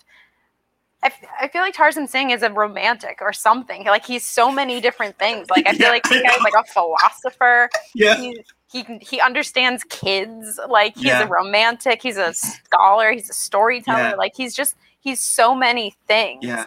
And he directed a Lady Gaga music video. Like who is this man? I know. Where does he get off being so great? I know, just doing all this stuff, and it's it's it's it's like you have to be someone who really knows a lot about all this stuff because, like, obviously he knows a lot about paintings, and because like a lot of this is like taking paintings and making it cinematic, and then also just to to be able to know about all these places, right? Like, oh, I'm doing part of a movie, and now it's it's like a love story. Let me just go to every building in India where someone built a thing because they were in love. And so yeah, I can I can shoot at this this uh this this palace in, in the middle of a lake, you know. And then there's like that sh- that scene where they're they're like at a different palace, I think, and they're I think I I'm pretty sure it's like overlooking the Taj Mahal, and there's there's like a little uh, like a little kind of bed or something there. And they're just all hanging out. It's just like so fucking cool. It's so cool. It's and just so like, cool. oh, it's so it's so Because like it just it just says everything without having to do anything, right? Oh god, yes. Oh god. you yes. see them all hanging out, and you see the Taj Mahal, and you see them in the in these beautiful costumes, and it's it's everything, right? It's just it just says everything. There's even a shot of her covered in doves. Like she has like two or three doves just like hanging and doves represent like marriage and love and all this other stuff Uh-huh. in a Yeah. palace made for love. And it's just like Yeah, it's just so perfect. Yeah, it's just so perfect. It's just so perfect, and it's just like you don't need to say anything else. no, you can't. the movie says it all. it says it all. It's it really and it's like that's the thing that this movie does so well is that it's all of the sum of all this stuff just tells you this epic beautiful story and it's not frivolous it's not superfluous it's like actually enhancing the story Mm-hmm. on every level and that took a lot of attention to detail a lot of time a lot of it, it- you know it just took everything Yeah, and Um, it's, it's like you put it at the beginning when we started filming. You, you said it was a labor of love, and this movie oozes love. I feel like Tarsem Singh was put in front of, of a geography book as like a two year old, and it imprinted on him. And because this is a man who I feel like appreciates different cultures, he appreciates his own culture. He just he wants to just incorporate. He wants to make a giant soup, and it's just amazing. I don't know why I keep comparing this movie to food, but it's happening. yeah yeah it's it's it's brilliant and yeah this this this part of the movie it's just so beautiful it's so beautiful i don't know i don't know what else to say I have a Um, crush on this movie. It's, yeah, it's I- great. Like, I have, I I have love a huge crush on it. Like it's great. like if there's any movie where i'm like a strong advocate this is this is probably like number one of like i advocate for this movie and like Yeah. try to actively pros- proselytize for people to watch it Yeah, and it's a movie that you it wouldn't have worked as a. I mean, it might have worked as a book, possibly, possibly. You can't turn it into a TV show. You can't really. The whole movie is a painting, so it doesn't really work with that. You have to have it at, in the media, uh, in the medium of filmmaking. You have to. Like this is lightning struck so many times for this movie. Yeah. Like Yes. it got all of the lightning, all of it, all of the magic, magic, the majesty. Like it's my favorite fairy tale. yeah yeah it's it's it's it's so brilliant and it's so everything and it's it's still underrated somehow i feel like it still doesn't get enough. I know. Um okay so then anyway i think i forget what happens but there's some kind of break in the story. And then Alexandra is kind of running around doing her thing and so she meets the movie star. And she kind of she kind of also meets the person who broke up with roy and she's kind of in this car crying For some reason. yeah she's unhappy like maybe you shouldn't have broken up with your boyfriend because he broke his back and you're in a loveless, um, yeah shitty relationship with a guy Yeah. who looks like an asshole. He just looks like an he he does yeah he he looks he like he looks like um like Andy Garcia's like douchey brother basically he do, I mean he looks like Andy he's kind Garcia of got the he's kind of got the Valentino thing going, Mhm. but not. And it's just yeah, he's just like he looks smarmy, as my mom would, Yeah. would put it. And it's not like he's rude to Alexandria. It's not like he's being mean to her, Mhm. but he just looks like a dick. And one like of the one of the the things about this movie is that anyone who comes to really visit Roy is trying to convince him. I, I'm assuming to take some kind of settlement yes um, with this, and Roy seems pretty reluctant because hey, money can't fix my back.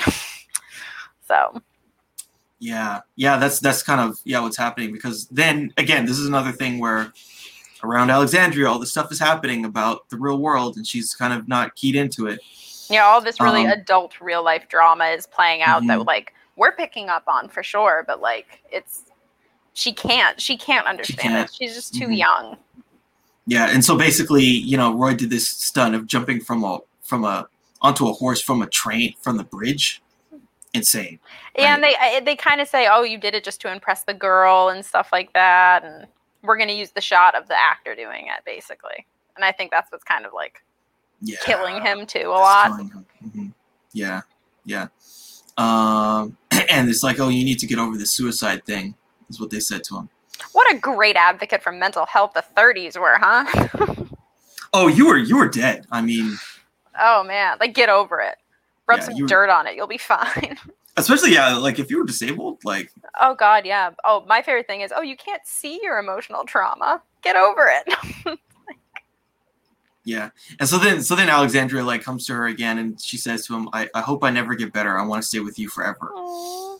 Yeah. It's, oh it's yeah, because sweet. there was there was a scene with her, her mother, and the doctor yes. where mm-hmm. h- the doctor's basically discouraging the mother from having Alexandria continue to climb trees and pick the oranges because that's I'm assuming how she broke her arm in the first mm-hmm. place.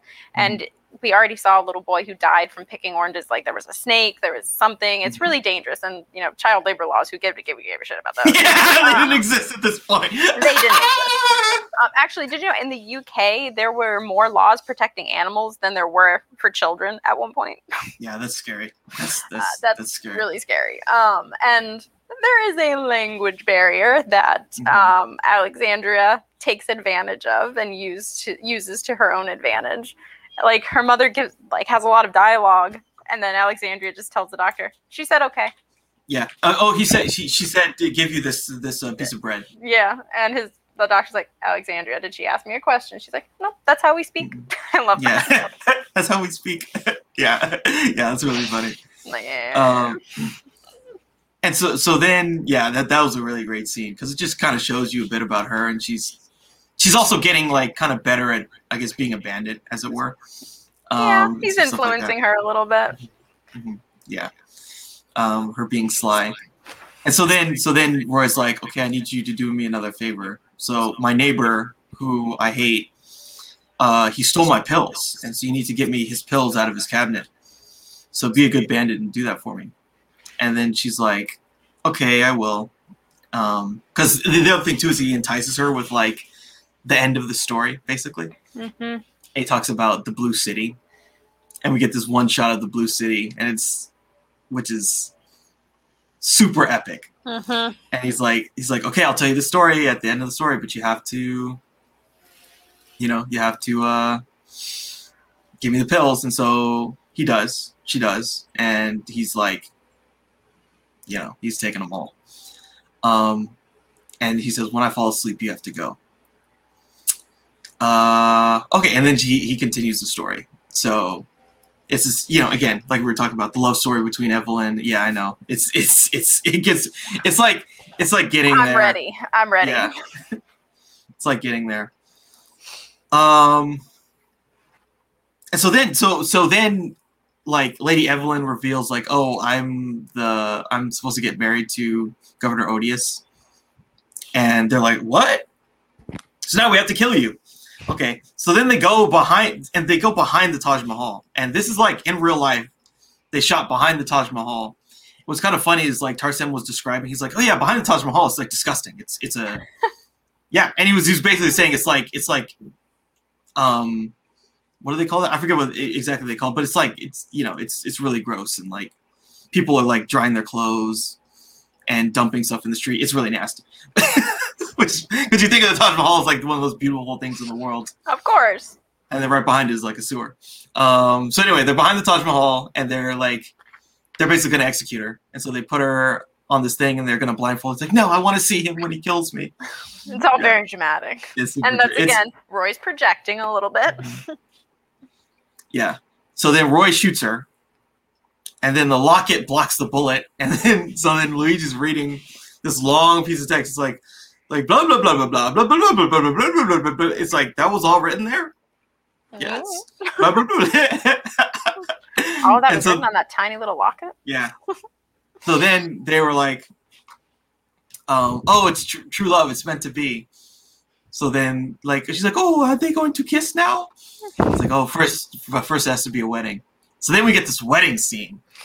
Yeah, that was good. That was really intense. It's so brilliant. Like, like you we were talking about before, the costume that Lady Evelyn is wearing in in this uh, wedding is like, dude, that that what was she wearing? Like a headdress or something? Yeah, it was like a headdress with like a whole bunch of like dangling sequins, and she kind of like brushes it back with one finger, and it just goes like, and it's It's crazy. it's a crazy getup. She must have been. Yeah. I just kept thinking like these actors must have been so hot in those costumes. Thank Yeah. God Lee Pace was wearing a tank top, basically.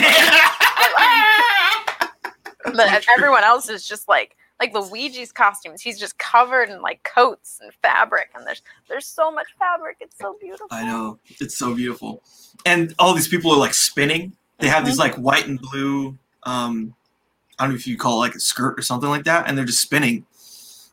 And it's in slow motion. Mm-hmm. It's in slow motion of all them spinning, and the cameras are moving as they're like, you know, they're about to do their wedding vows, and they're like talking to this priest. Um, but then like, you know, the the the dream world, the fantasy world, and the real world is, is like kind of Colliding, a colliding. little bit. Yeah, because then he's like saying, "Oh, the the mystic says, you know, you can't take too many pills because it's it's you know, suicide isn't the answer." Um, which is interesting. Um, and so yeah, all the stuff is happening, but then like all the bad guys start coming, the henchmen start coming, and then the priest betrays them, and you get this another really cool match cut where it's like the priest again, and this priest is wearing this like really I look, I mean, these costumes are like the coolest shit I've ever seen. They're so good. Like, Like that thing the priest was wearing, where it's like it's like really spiky, like mhm. around. I don't know what you. It's like the collar. I don't know what you call that, but it's a very it's a very villain esque. That's like a Disney villain kind of thing.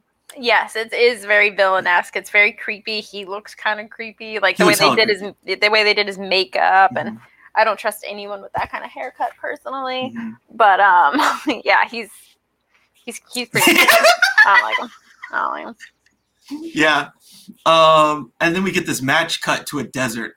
Like, wow, it's so cool. It's so cool. And they're and they're all in this desert.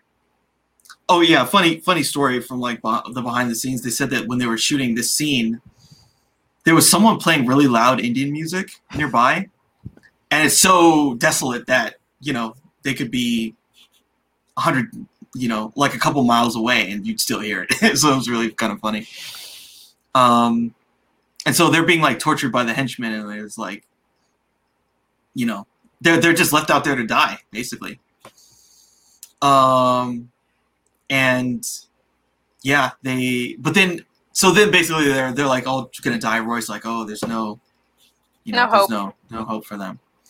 Um, but then Alexandria herself steps into the movie to save them, and so she like frees Roy. She frees all of them, and Roy, you know, he's able to like kind of, you know, stop whatever from happening, and then all the henchmen run away, but then he goes to sleep. Then he goes to sleep, and she's like trying to wake him up, but he's, you know, he's he's gone. Mhm. Uh, and then, yes, she he kind of she kind of takes a break from the story, and she gives him a kiss or whatever. Um. So yeah, what do you think of this whole sequence? Oh, it was really good. It was really sad. Like I love that that shot of like this like that I think he described him as like the stony faced priest or something, and then it like transitions. That was really good. You have this dickhead henchman depriving them of water, just kind of just bullying them, being jerks. And I I love when she crawls out of the bag. Luigi's like, so that's why the bag was so heavy. Yeah, yeah, yeah. it kind of just gives you like, oh yeah, she was there the whole time. It's she was there. Don't worry about it. And Yeah. it's really cute. And I think Roy makes a comment in the story, or the bandit makes a comment. He's like, your teeth grew in. And now Yeah. you're strong because the whole thing, like he told her that the old man, like his his Mhm. strength comes from his teeth, so he has to take them out every now and then. And uh, Yeah. he told her that like your once your teeth come in, you'll be really strong. It means you're strong. Oh, yeah. Sorry, my dog. Yeah, it's- Oh, it's all good. Yeah, it's it's it's it's all very kind of cute and fun. Um, even though there's like you know the dark stuff is like starting Yeah. to come in. yeah. Again, it's those like real world fantasy world Mhm, colliding a little bit and Mhm, becoming a little mhm. too real. Mm-hmm. Um. Okay, so then the next day, Alexandra's like she's she's doing whatever, and she sees a body being taken away. Um, and then she gets really kind of emotional. She like runs to the body. Um, and then she uh, she goes to see, you know, where Roy's at, and Roy's there. Roy's still alive. She's like, "Oh, I thought you were dead." Blah blah blah. This and that. And then um, it was it was like the old guy who helped her actually Yeah. died. He died. Yeah. Um, and then Roy gets really mad because basically they were giving his neighbor placebos. Yeah, because he's like kind of a hypochondriac. Yeah. Like he's constantly saying, "I feel sick." He looks perfectly fine. Um, so they were just giving him placebos to make him feel better, basically. And Roy's uh, a little pissed Roy's because super pissed. because at first, like she's like waking him up, and like she's kind of giving like she's fumbling over her words. She's Mhm. really yeah. upset. She's like she can't get her words right, and she's just really sad. And um, but yeah, that's when Roy like loses his shit a little bit. I think I read somewhere that like she ran out because like Lee Pace actually scared her. Like Mhm, his outburst like really scared her. And um Well, they did this. They, they did this shot a lot. they did it like 15 times. Oh Yeah. So they, yeah, they did it a lot. And like you can see, actually, someone kind of takes her away. She like looks at someone, like one of the other actors, who's like a nurse, and the nurse takes her away. Um, yeah. So, yeah, it's pretty gets pretty dark. Um, and so then she like tries to get Roy some more pills, and she slips and falls. We get this really interesting dream sequence. It's very dark. It's, It's very, very- dark yeah. when you really pay attention and really pay Mhm. closely to it. Yeah, um, it's it's really it's really kind of interesting what happens in this dream sequence. Um, and yeah, it's just like some really cool visuals. I'd Mm. say a lot of his really cool visuals. Like this one shot where it's Roy, and he just like ascends into the air. Uh, when it was with that caravan shot, and they burned the caravan. The caravan caravan's on fire. Um, the others are just like different tableaus of him getting shot in the leg Mm-hmm. with like arrows or stabbed in the leg or something like that. and then we get like a stop motion kind of sequence. Again, this movie has everything. Yeah, like stop motion? stop motion. this might be the freakiest stop motion dream sequence you've ever seen. Yeah. Yeah, they're for like sure. they're like put It's an operation. yeah, it's an operation. They're putting pins in her. Oh god, Ellie. Sorry, she can't figure out which way is up or down. There you go. Yeah. Go get some water, babe. Um yeah, they like put pins in her at one point. Like they open up a doll's head and they're pulling like paper out. Pull paper out, yeah. And it's just like these weird men in robes. They look very similar to the priest in the wedding scene. Mm-hmm. Pardon me. Um, I think some of the objects in the stop motion scene are the toys she had in the box, but I Mm. can't be sure. Um, but yeah, it's and you kind of you hear her crying. You hear like a voice over her crying, and doctors talking, and then there's a quick shot of um, the doctor. I think kind of reaming Roy out, being like, "She said Yeah. that she was getting pills for you, and like this is totally irresponsible, and you're being a shit person, basically." And this kid has a concussion, or whatever happened to her. I'm assuming a concussion.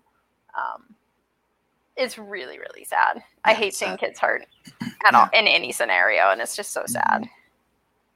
Hmm Yeah. And so then the next day she wakes up and then Roy is kind of there with her and he's drinking.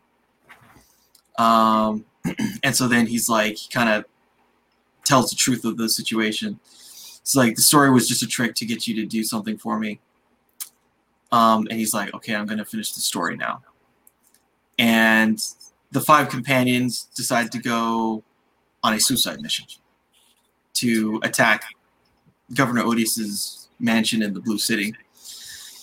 And then, you know, he starts killing them off one by one, each one of the characters. And so, um, you know, because now Alexandra's like in the story, and she asks like, "Oh," she asks the Indian, "Oh, what does suicide mean?" And he's like, Mhm.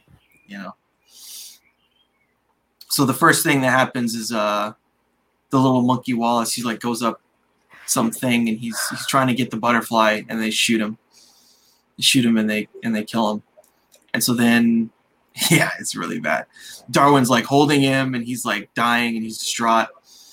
Um, and then they're in some kind of like, yeah, it's I told it's gonna It's happen. sad, Like that yeah. little monkey. Oh my god. the monkey the monkey dies um die, dies in his arms he just sees the monkey die and then uh basically darwin's like screw it um he, he's in some again another beautiful location some kind of maze. That was i believe it's a well.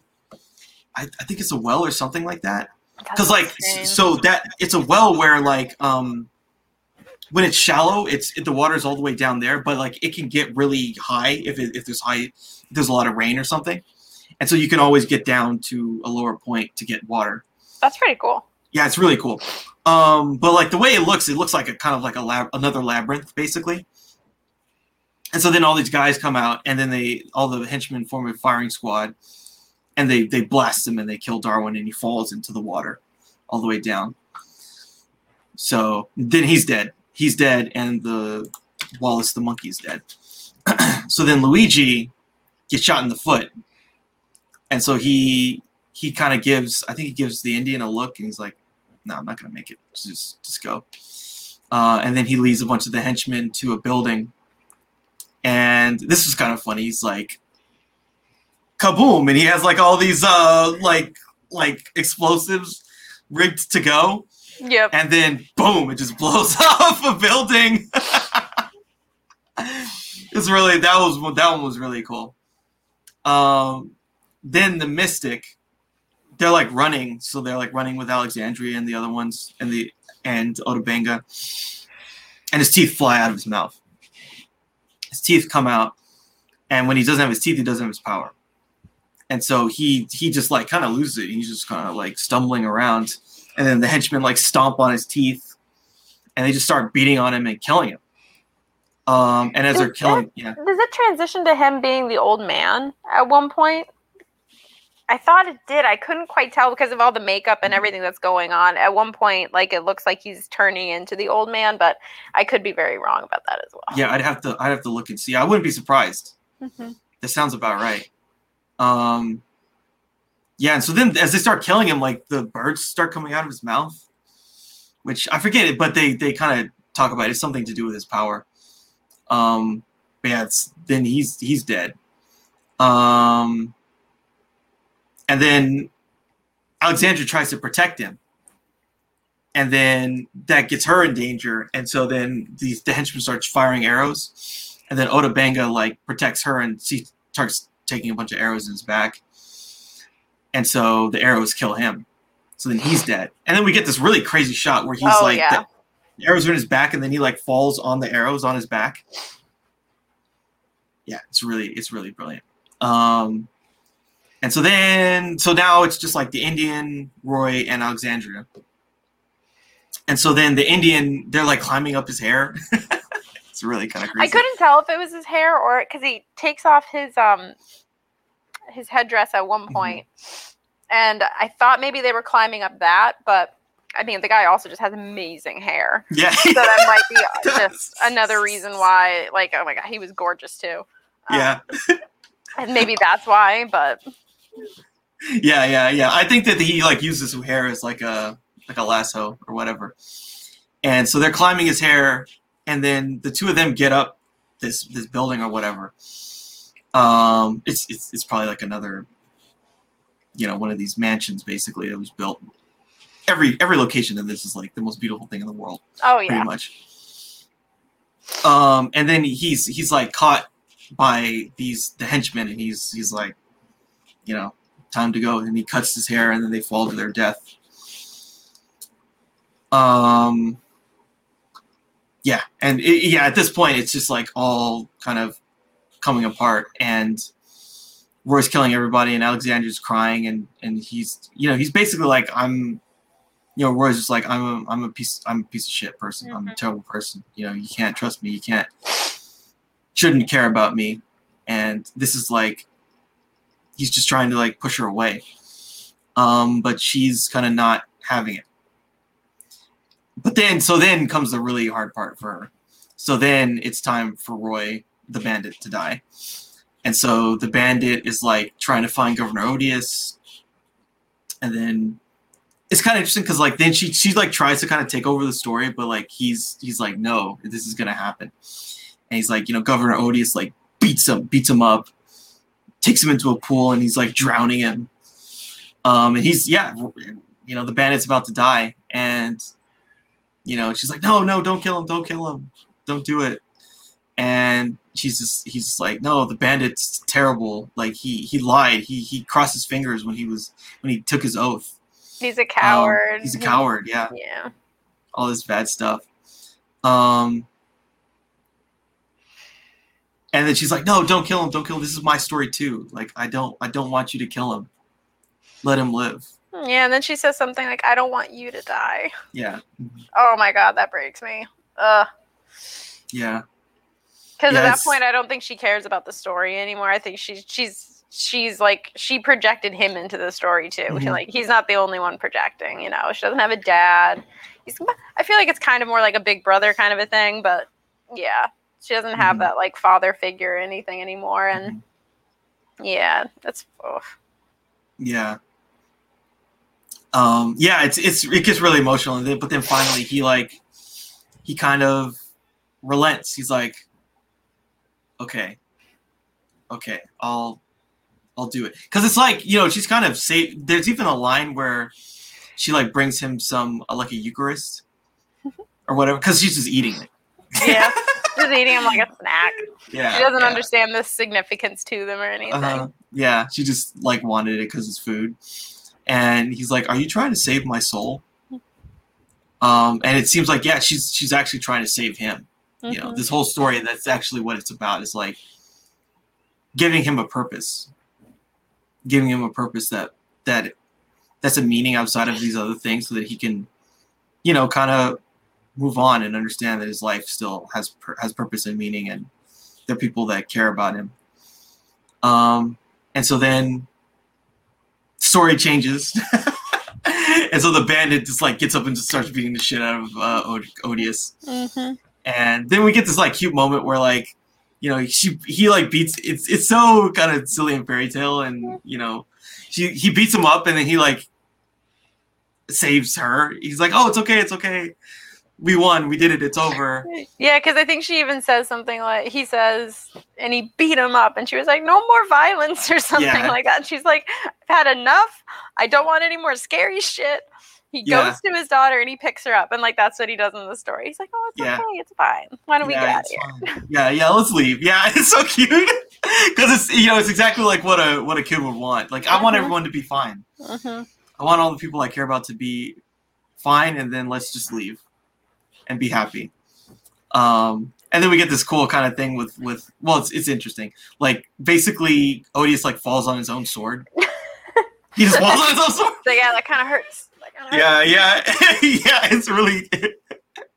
yeah, it's it's so fairy tale and like kid logic, like you said. Mhm. It's all it's all wonderful. Um, and then basically like there was this other kind of subplot with like Lady Evelyn like betrayed them or whatever. Um, and then like Lady Evelyn's like, "Oh, I want to be with you again, Roy, the bandit." Yeah. And it's like, "Oh, you just have to follow your heart." He's like, "Yeah, okay, I'll follow." And he has like the little heart pendant. Like, "Yeah, follow your heart," and he just throws it off this off this city. Bye. By the way, okay, this whole blue city thing is like so cool, Oh my god, I love it. right? Like this is a legitimately blue city. Every house is blue. Yeah, and I've seen it. I don't know if I've seen it in other movies before, but it's definitely a location that I've seen before. I just I don't know where it is. Um, but it is very very cool. I mean, it's like it's made to be taken pictures of or be put in movies. Like it's so cool looking. Yeah, yeah, and like one of the things they did for this film was um, they gave every house paint, so they could paint their house, so they'd all be really brilliant for the film. Um, yeah, it's just, it's just stuff like that. It's just like so many, and like that this scene at the end, wherein Lady Evelyn like comes to them, and they're like they're like up. I forget exactly what it looked like, but they're like up on some kind of like it's like a terrace or something like that. And it's overlooking the city, and I, I think there's even I don't know if it's in this shot, but there's another shot where there's like a cannon or something. Yeah, there's like a cannon pointing like Uh-huh. right out towards everything. Yeah, it's just like wow, you know, it, it just feels so fantastical. It just feels like something that a kid would think up in their mind hmm of a world that doesn't exist, but it exists here, and you just got to find it. Exactly. It's yeah, it's it's so brilliant. Um, I love it. Yeah. So, what do you think about like this this whole ending? Oh, I liked it. You know, it was wrapped up really well. Mhm. He gives her a happy ending because like they both kind of deserve a happy ending, especially you know Roy. Like, I'm not saying he should have just stopped feeling sorry for himself, but he needed to understand that like you're more than like the sum of your parts. Like you have Yeah. way more to offer than than Mhm. anything. And yeah, losing the use of your legs is like debilitating and, and horrible, and it's gonna change your whole life. But you can't just like roll over and, and give up. You can't just roll over and die. Like Yeah. there is plenty to still live for. Yeah. Exactly. Yeah. They, it's it's a, it's a beautiful kind of love story. Like Mhm. the two of them coming together and like kind of because they're both you know broken in different ways. Like for um, Alexandria, like obviously whatever's going on with her family has had a pretty bad impact on her life, mm-hmm. but we don't totally see all of it, and she probably doesn't communicate all of it. But it, it's it's it's well done in the way that you kind of sense like. Okay, wherever she was from, it was really bad, and they had to leave, and she doesn't have a dad anymore. It's just her and her mom, and I guess her sister, and she's out here picking fruit, and she fell. You know, that's that's a lot for a kid to go through. Yeah, and kids internalize a lot of trauma. They internalize a lot of it because yeah, they don't really know how to interpret it and things like that. So there's probably a mm-hmm. lot of things that she has in her that she just doesn't know how to put into words, which is why when we see certain things in in the story that she's imagining, they could have been things that she really saw, you know what I mean? Like they could have been things that traumatized her and this is how she's, you know, rationalizing it or whatever. Um Mhm. but yeah, she they are they're two very like broken, like literally broken people, and you have it like him as an adult who's broken and not dealing with it very well, and then if you have her as a kid who's broken and doesn't know how to deal with it at all. hmm hmm Yeah. Um, and so so then at the end of this film, we watch them watch the silent film that Roy did the stunt for, and they're watching the film, and they're all you know, it's it's one of these like it's it's kind of cool. It's this is another kind of cool moment because this kind of brings this this film. Another thing about this film that's so cool is that it's really all about like storytelling and like kind of film in general too because you know this this scene really kind of um i think kind of it, it does a good job of like showing like what what the hit what film is about what stories are about like what what the whole what why we care, why they touch us, why it it it makes us feel something, you know, any kind of emotion, because Mhm. it's just all of them together um, watching this this film, and you know, someone's on the camera operating it. Someone's playing a And- Mm-hmm. violin for the background. Yeah someone's playing a violin it's really cool and and they're all laughing and they're all all the kids are smiling and you know it gets to the stunt and roy gets really nervous and then he sees that they basically cut it out or whatever um and then he's he it kind of subsides and he's like okay i can it's not there or whatever but i can just i can move on i can live with it He kind of faces his fear. You know what I mean? In a way, Mhm. like this stunt that he that ruined him in a way is kind of like haunting him. And he finally kind of faces it. He confronts it and he's like, Okay, I, I did it, basically.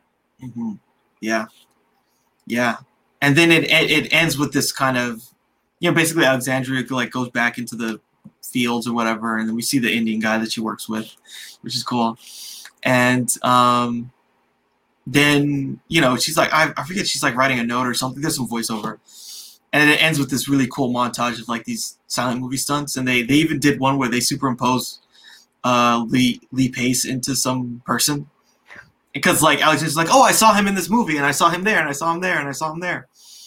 Um, and she's just like talking about stuff.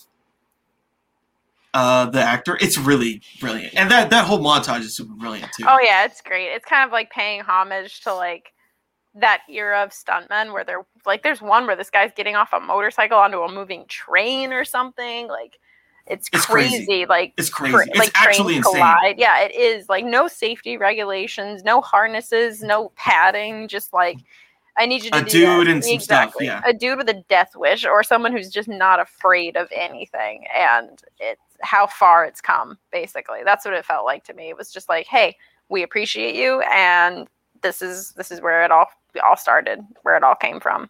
It's amazing. yeah, it, it's it's crazy. It's really crazy. Um, and the, and and that's the end of the film. And it, it again, it comes full circle. This film is like so. It's kind of metatextual too, and self-reflexive, like because it's a story about stories, Mhm. and it's about film. It's a film about film too. and so all of it kind of, you know, it, it it's yeah, it's just so it's it does that really well too. It's it it's kind of meta in a way where it doesn't become too cheeky or anything. It's it's still kind of like authentic, Yes, exactly. and you kind of get it's it's just it's all about like how powerful stories can be for people. and how they can affect people, how they Yeah. can sometimes change their life, and like you said, very reflective as well. Yeah. Um, okay, so I guess um, that covers the movie. I guess is let me see what's what's I'm trying to think of like any kind of topic we could talk about just like about this movie, but I feel like we've said a lot. Um, Yeah. I guess okay. Here's my question. So, what's your what was your favorite location? That's hard. Yeah, it is hard. I do really like the open, the first like epic he tells her about Alexander the Great, um, just because of like the sand on it. I know that might sound really weird. Um, the the vastness, the barrenness, like the isolation. Like you're with all your bros, but you're totally isolated and cut off from everything. But I I do really like the the um the labyrinth that the uh, Indian's wife is trapped in. There's something like Yeah. it's scary, but like there's something about it that like because sometimes it almost looked like she was running like at different angles. Like the Yeah. camera's like horizontal at her, but it, she's like moving in all of these weird directions. Yeah, And there's no camera tricks to that, and it's and at one point when she runs up to like the highest like peak, like she has blood up from her feet because she's just been Mhm. trying Yeah. to get out for so long, Mhm. and. I, I, I really liked that that area. yeah. Um, that's a really good one because I forget what that place is in real life. It's it's some kind of like I believe it's something to do with maybe as, as, astrology or astronomy. I believe I forget. I'd have to look it up.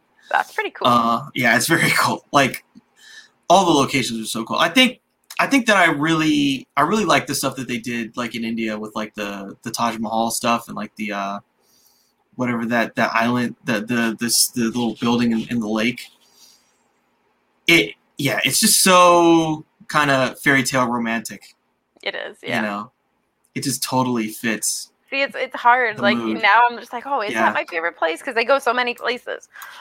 Yeah, yeah, and, and I and the other thing too is like I love the scene where they they attack the caravan. yeah, that was really good. That's just it's so that shot where it's them on uh the cliff and they're looking down and you see the building. That's that's unbelievable, man. Oh, it's so good. That's unbelievable because you have to find a place where there's a cliff overlooking some, you know, I don't know what whatever it was, like a sand, like, like yeah, and, and you have to say, okay, so so there. I mean, and and the the the little caravan is way far away. It's far, far, far away, Oh yeah, super far away. Um, but that shot is so brilliant. It's it's just so, so brilliant. good. And it just does so many cool things with scale Yes. because you always feel the scale of where you're at. Yeah, especially the shot with that giant like banner and like they're at the bottom and it's just so massive. You you can really feel how big it is. The bat, yeah, yeah. That that's one of the ones that's like on the poster. It's like that them at the banner. Um, because like we were saying before, there's there's nothing, there is absolutely nothing in cinema you're gonna really find like that, other than the fall. Yeah, and it's just like yeah, every shot is like just candy. It's like Yeah, you get a is. sugar rush from watching it. You just get It a is. rush of like fuck, why am I not that Yeah. creative? why am I not that I know. cool? Why am I not that thoughtful? And it's it's it's a really really great gr- just Mhm. great piece of everything because like I said this movie has everything you could ever want. So, what was your favorite costume? Probably her wedding dress. Mhm. just because it's so Yeah. it's just so crazy and outrageous and yeah i'm just gonna have to go with the wedding dress That's a good one. Uh, I, yeah, I really love that. Whatever that that headdress she was wearing, I love that. I love it, love it, love it. because i don't know if And the that if the, if the headdress is attached to the rest of the dress or if they just put it on her and then sew her in but because it all looks like it's just one piece Mhm. she's just covered in like literally head to toe fabric and it's just like again those dangling sequins are just like so pretty That's so cool. Uh, I think, yeah, it's kind of hard. I, I, the ones I really like, I like the the thing she had when she comes out of the little uh, caravan and with the little with the little veil. I really like that because that's that's it's like I don't know. There's something totally totally otherworldly about it. Um, so that's one of my favorites.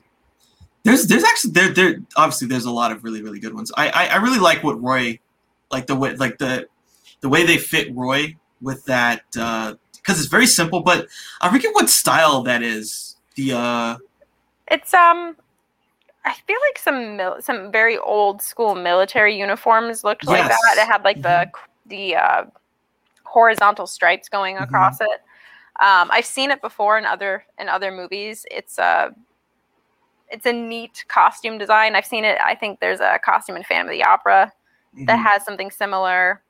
Um, Anna Karenina. mhm.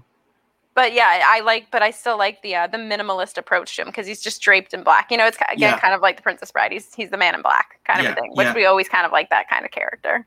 and when he's wearing that uh the mask, hmm the mask is really cool. The red mask, very kind of simple red mask with the little slits. Um, yeah, there's something about I, I- I think I think it's like the German Prussian. Something like that. It does. It does seem very. It's very. had those, like, buttons. Yeah, yeah. Mhm. It's very European. Whatever it is, it's it's very cool looking. Um, pardon me. Mhm. Sorry. no, it's all good. There's a lot. There's a lot. There's a lot of, and like we were talking about at the beginning, the uh the the Indians green kind of. oh my god, it's it's so it's brilliant. Yeah. freaking pretty. I am wearing a color similar to that to my sister's wedding, and I will not look nearly as good as he does. he looks so good. He just Yeah. looks phenomenal. It's a good outfit. I think there's even like a little like stripe of gold or something on it too. Mhm, mhm. Yeah, it's it's it's really great. Luigi's costume is actually pretty good too. 'cause it's almost it like is. tunic skirt thing. It's like I think that's what it's called a tunic more than it is a Mhm. skirt. Kind of like a Mhm. long shirt. Um, but it kind of like bows out a little bit, and it's got that sway. All of these costumes have like a certain amount of sway to it, like Yeah. just fabric draping, and it's just it's very Yeah, it- yeah they're all they're all really really brilliant it's it's hard to like have a favorite because they're all just like the most amazing thing ever Oh, yeah. um oh yeah and like we were talking about the priest like the priest that really creepy kind of like i swear to god that's that's something that the, whoever the i forget the first villain in uh snow white but that's something Oh that yeah, she the, the wore. evil queen, the evil like Yeah. stepmother, whatever. yeah yeah the evil queen i feel like she wore something like that Mm-hmm. um because it's like like the way that you know that the thing There's a word for it. There Yeah. is like a word for it. It's more than a collar. I feel like, um, like Mhm. that kind of couture, almost like not drapery. Like I know that there's a word for it. I know that there's a word for it. I can't think Yeah. of it, but it's very stiff looking. But it's very Yeah. like pointed. It's almost like the costumes, like again, become part of the character. Mhm. yeah they do um cool all right well yeah i think i think that covers is there any kind of last thoughts you have about the film Not really, except to just watch it. yeah You'll be it. very happy that you watch watched it. it, and you'll want to Watch- watch it again. Yeah this is one of the greatest movies of all time uh it's it's everyone should see it i wish that it was on like netflix or some you know just some kind of platform where people could easily watch it Yeah. I have no idea what happened with this movie. Um, I mean, unfortunately, you know, it didn't it didn't get very great distribution when it came out. The first, like at first, uh, I feel like it's it's been it's been like underrated. Like it's it's known, but this this is a movie that like everyone should, should watch, basically. Yeah, and it's a it's only a movie you find out about if somebody else tells you. You know what I mean? Like I only knew about it because my sister told me and Yes. someone told her. Mhm. And it almost it's not underground necessarily. Um, but it does feel intentionally overlooked in some ways. Um it's not too smart for audiences, so I don't under I don't think there's that. I think anybody could get it. Um Aaron is saying get a fire stick and you can you can watch it that way, I guess. yeah exactly but um it does there does to be seem to feel like i don't know if it went to any film festivals or anything like, thing like that i'm assuming it did because it's a very film festival type of movie but to a broader audience i don't know why it wasn't distributed better or more um i mean part of that could be funding but hmm yeah it seems overlooked on purpose in some ways The other thing too is like this movie's rated R. Like mean- like I don't know. Like the to me this movie like so it, because that can hurt a I movie sometimes. Oh, It, yeah, it it can. definitely It can definitely hurt a movie because you're not gonna like. My mom never brought me to see R-rated movies. Mhm. You know, even though this movie, I feel like a kid could watch it. yeah, Um, totally. This is this is I always feel like this is a movie for like kids. It's a movie that a kid and an adult should watch together, basically. yeah, because like, I feel like and I, that the um what obviously there were some things we shouldn't have watched as kids. That is a given. That is going to happen. Yeah. But now it feels like there's too many pairs of kid gloves on to protect kids from things. And I get we need to protect them from things. Don't get me wrong. But if it's all if anything is impl- if it's all just implied violence or if it's just implied even like there's there's like a scene where um nurse evelyn is like rocking um, alexandria to sleep because she's having a hard time sleeping and they have like a, a bond of some kind. And the doctor comes in and she looks at him and she's just like "Mm, give me a minute. You know what that means. Like an adult knows what that means. Yeah. she's having an affair with the doctor. Yeah. she's getting And a the- little freaky. Yeah, there, there and then there's another part of that subplot where like uh Alexandria like it's implied that Alex- Alexandria like sees them having sex or something. Yeah, but you don't see But it. you don't know, see it you don't No. see it. So I'm not having watched this movie numerous times. I think an R rating is excessive. There is It's super definitely excessive. there's definitely blood. The only scene I can really think of maybe would be, is the scene with the the banner and there's a lot of blood and a Mhm. body. there yeah there the only thing is yeah like when they when they hang all those people and when uh, governor odious dies that's that's it the rest I of this movie is like pg it's literally pg Exactly. And I think some certain kids might not have the attention span for it because it is a long movie. It is very long. And we know that kids have a short attention span. Um, unless it's freaking Minecraft or something. yeah Um but I still like I would watch it with maybe like a 12 year old. I think Yeah. I would watch it with like a 12, 11 year old. Um, anything younger than that, they're going to lose interest. I feel like just Mhm, because again, sitting them in front of something that for so long is is a lot to ask of a kid. But I the rated R thing I just don't agree with. I feel like that's a really an it, it's an inappropriate rating for a It- movie it- that isn't yeah. inappropriate.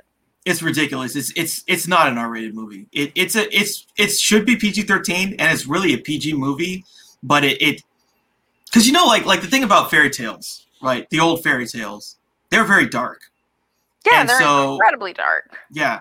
Now this doesn't play. It's a fairy tale that doesn't go dark, but like, you know, at the end it kind of goes there with Governor Odious. He dies. He does die in a silly way, but you see him die, and he's a bad guy. So the bad guy should die. Exactly. Right? And quite frankly, you laugh when he dies because he's an idiot who falls on Yeah. his own sword and is floating in a pool being like, "Oh, this really hurts. It really Yeah. hurts." Like it's it's kind of funny. Um, they do mention suicide. They do mention there is a little kid who dies in it. Mm-hmm. Um, so that might be scary for some kids, but like still, it's not R rated worthy. You know, it's nothing. The violence isn't gruesome when there is violence and when there is sexuality you don't even see it it's all from her perspective from things Mm-hmm. oh yeah we get it we get why she's like freaked out by this or Mhm. why she doesn't understand um but yeah i think that's a little ridiculous. Yeah, because it's mo- rating a movie like that can definitely hurt its Yeah. hurt its chances. Yeah, because this, I again, I feel, I feel like this is this is made for like, like you said, like a twelve year old and like a twenty to thirty to forty year old to watch together, and you know, because each one of them will come away with something different. yeah. And Uh, I can think mm, there's mentions of slavery involved, but I was watching a kid show called Waffles and Mochi with Brian and his kid, and they mentioned they're going around to different restaurants, and it's a restaurant owned by a um a, a black restaurateur, and he creates a lot of authentic like African American foods and dishes and stuff like that and he teaches the main character oh well my parents came from here and we were enslaved and explains it in a way a child would understand. So I don't really understand if that's like what they're worried about because kids should learn about stuff like that. yeah, So it's just yeah, I think it's a little ridiculous ratings. it's- I don't always agree with ratings Mhm. personally.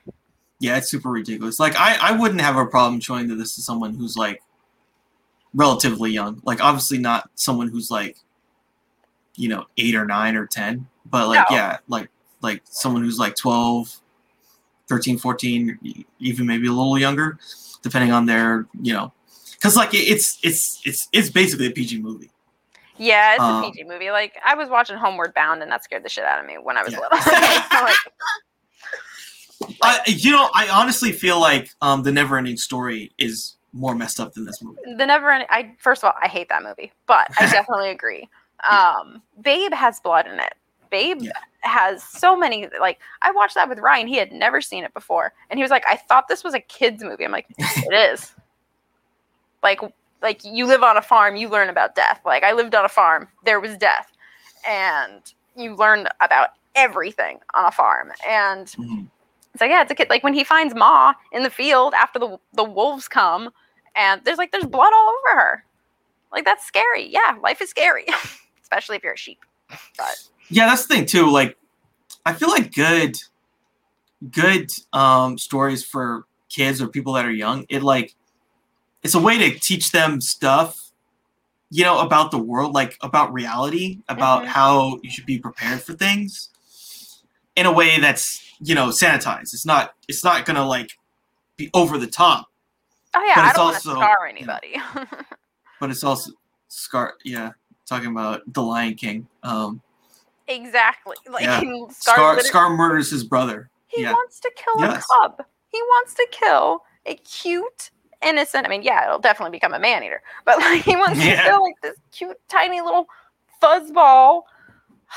Fucking Scar, what an asshole! Yeah, I watched that remake recently and it pissed me off. I was like, what the hell am I watching? I'm just watching The Lion King. Like, Yeah, why did we do this? Fuck you, Disney. Here's my money, yeah. but fuck you. yeah, Disney, Disney, Disney. Ugh. Anyway, um, yeah, so I think I think that covers everything. So I think that the next movie we should talk about, since we since we're on Tarsem, we should talk. We should watch The Cell. I it, it does is um Jennifer Lopez in that Yes, Jennifer Lopez. Okay. Is in it. because we had a VHS when I was growing up, and I don't know what it was, but it had a trailer in front of it of the cell, and it scared the shit out of me. I don't know what this movie's about. I'm gonna go into this cold. I'm not gonna watch anything related to it. I'm not gonna read anything about it. I'm going into this fresh. It was Okay. probably on the same VHS where there was a, a trailer for the Relic too, but I'm not. I Oh, can't be sure. okay. Yeah, the the cell the cell never scared me when I I watched it probably I probably watched it uh, probably like 2001. It was probably like 13 or 14. It didn't really scare me, but it is it is a horror film, and it's it's a very interesting film. It's a very interesting film. Like I really like it. There's some people who don't like it, um, but it'll be fun to watch it after watching this film and discussing them kind of one after the other. I'm cool with that. My my parents didn't always believe in letting us watch horror movies. So now that I'm older, I mean, I, now now that I'm older, I'm do I do something called September Fest where I watch nothing but horror movies because I was never exposed to it. Mhm. Um, so I'm excited about that. I'm cool. I, I think it was on a list of movies I did want to watch anyway. So Yeah, um, it, it's it's a very unique film, and it's very much so. Like you know, I remember we were talking about when we uh, reviewed Dark City. We talked about Dark City and the the Matrix. This is a the Cell is kind of like another one of those movies in that vein. okay, Um, oh man, I can't wait to talk about that. and you, so you've never seen it, right? I've never seen it. Like I said, there was a trailer for it on some VHS that we owned, and I don't. It. I wonder if I'm actually getting it confused with Dracula because of the costumes. I'm wondering if that's what's confusing me. Yeah, I mean, what's her name did uh, do the costumes for that film as well. Yeah, now that I'm making that connection after you said that, I'm like, I'm wondering if my little kid brain got confused with seeing other things. That could also be a factor, but yeah. Yeah. All right, cool. So yeah, that's what we'll be doing next week. We'll be talking about the cell. We talked about the fall. Watch the fall. Find find the DVD. You know, get your fire stick. Do whatever. Watch this film. This film is really, really, really good, and it's one of the best films of all time. One of the most underrated films of all time. One of the greatest kind of cult films of all time. Um, it's just it. Like the fall is like why movies are great. yes. Like It is why moving pictures are so fantastic. This is where this is why we kept making them to Yeah. get to this point, and yeah. you will not be disappointed. This is why people tell stories. Yeah, thanks, Aaron. So Thank I'm going to be on with with Aaron later today for another podcast where we're going to watch. I forget what the two. So I know we spanned the wheel, and then it landed on a film I wanted to watch, Dogville. It's like a three-hour indie movie. So I, yeah, we're gonna talk about. packed schedule. yeah, we're gonna talk about that. and so I also forced them to show to watch this three-hour indie movie after after watching uh, Dogville and The Heat. We're gonna watch. Uh, very interesting mix of films. All right, cool. So yeah, thanks a lot, everyone. Thanks a lot, Aaron, for dropping by. Um, uh, and uh, you know, uh, may the force be with you. Live long and prosper.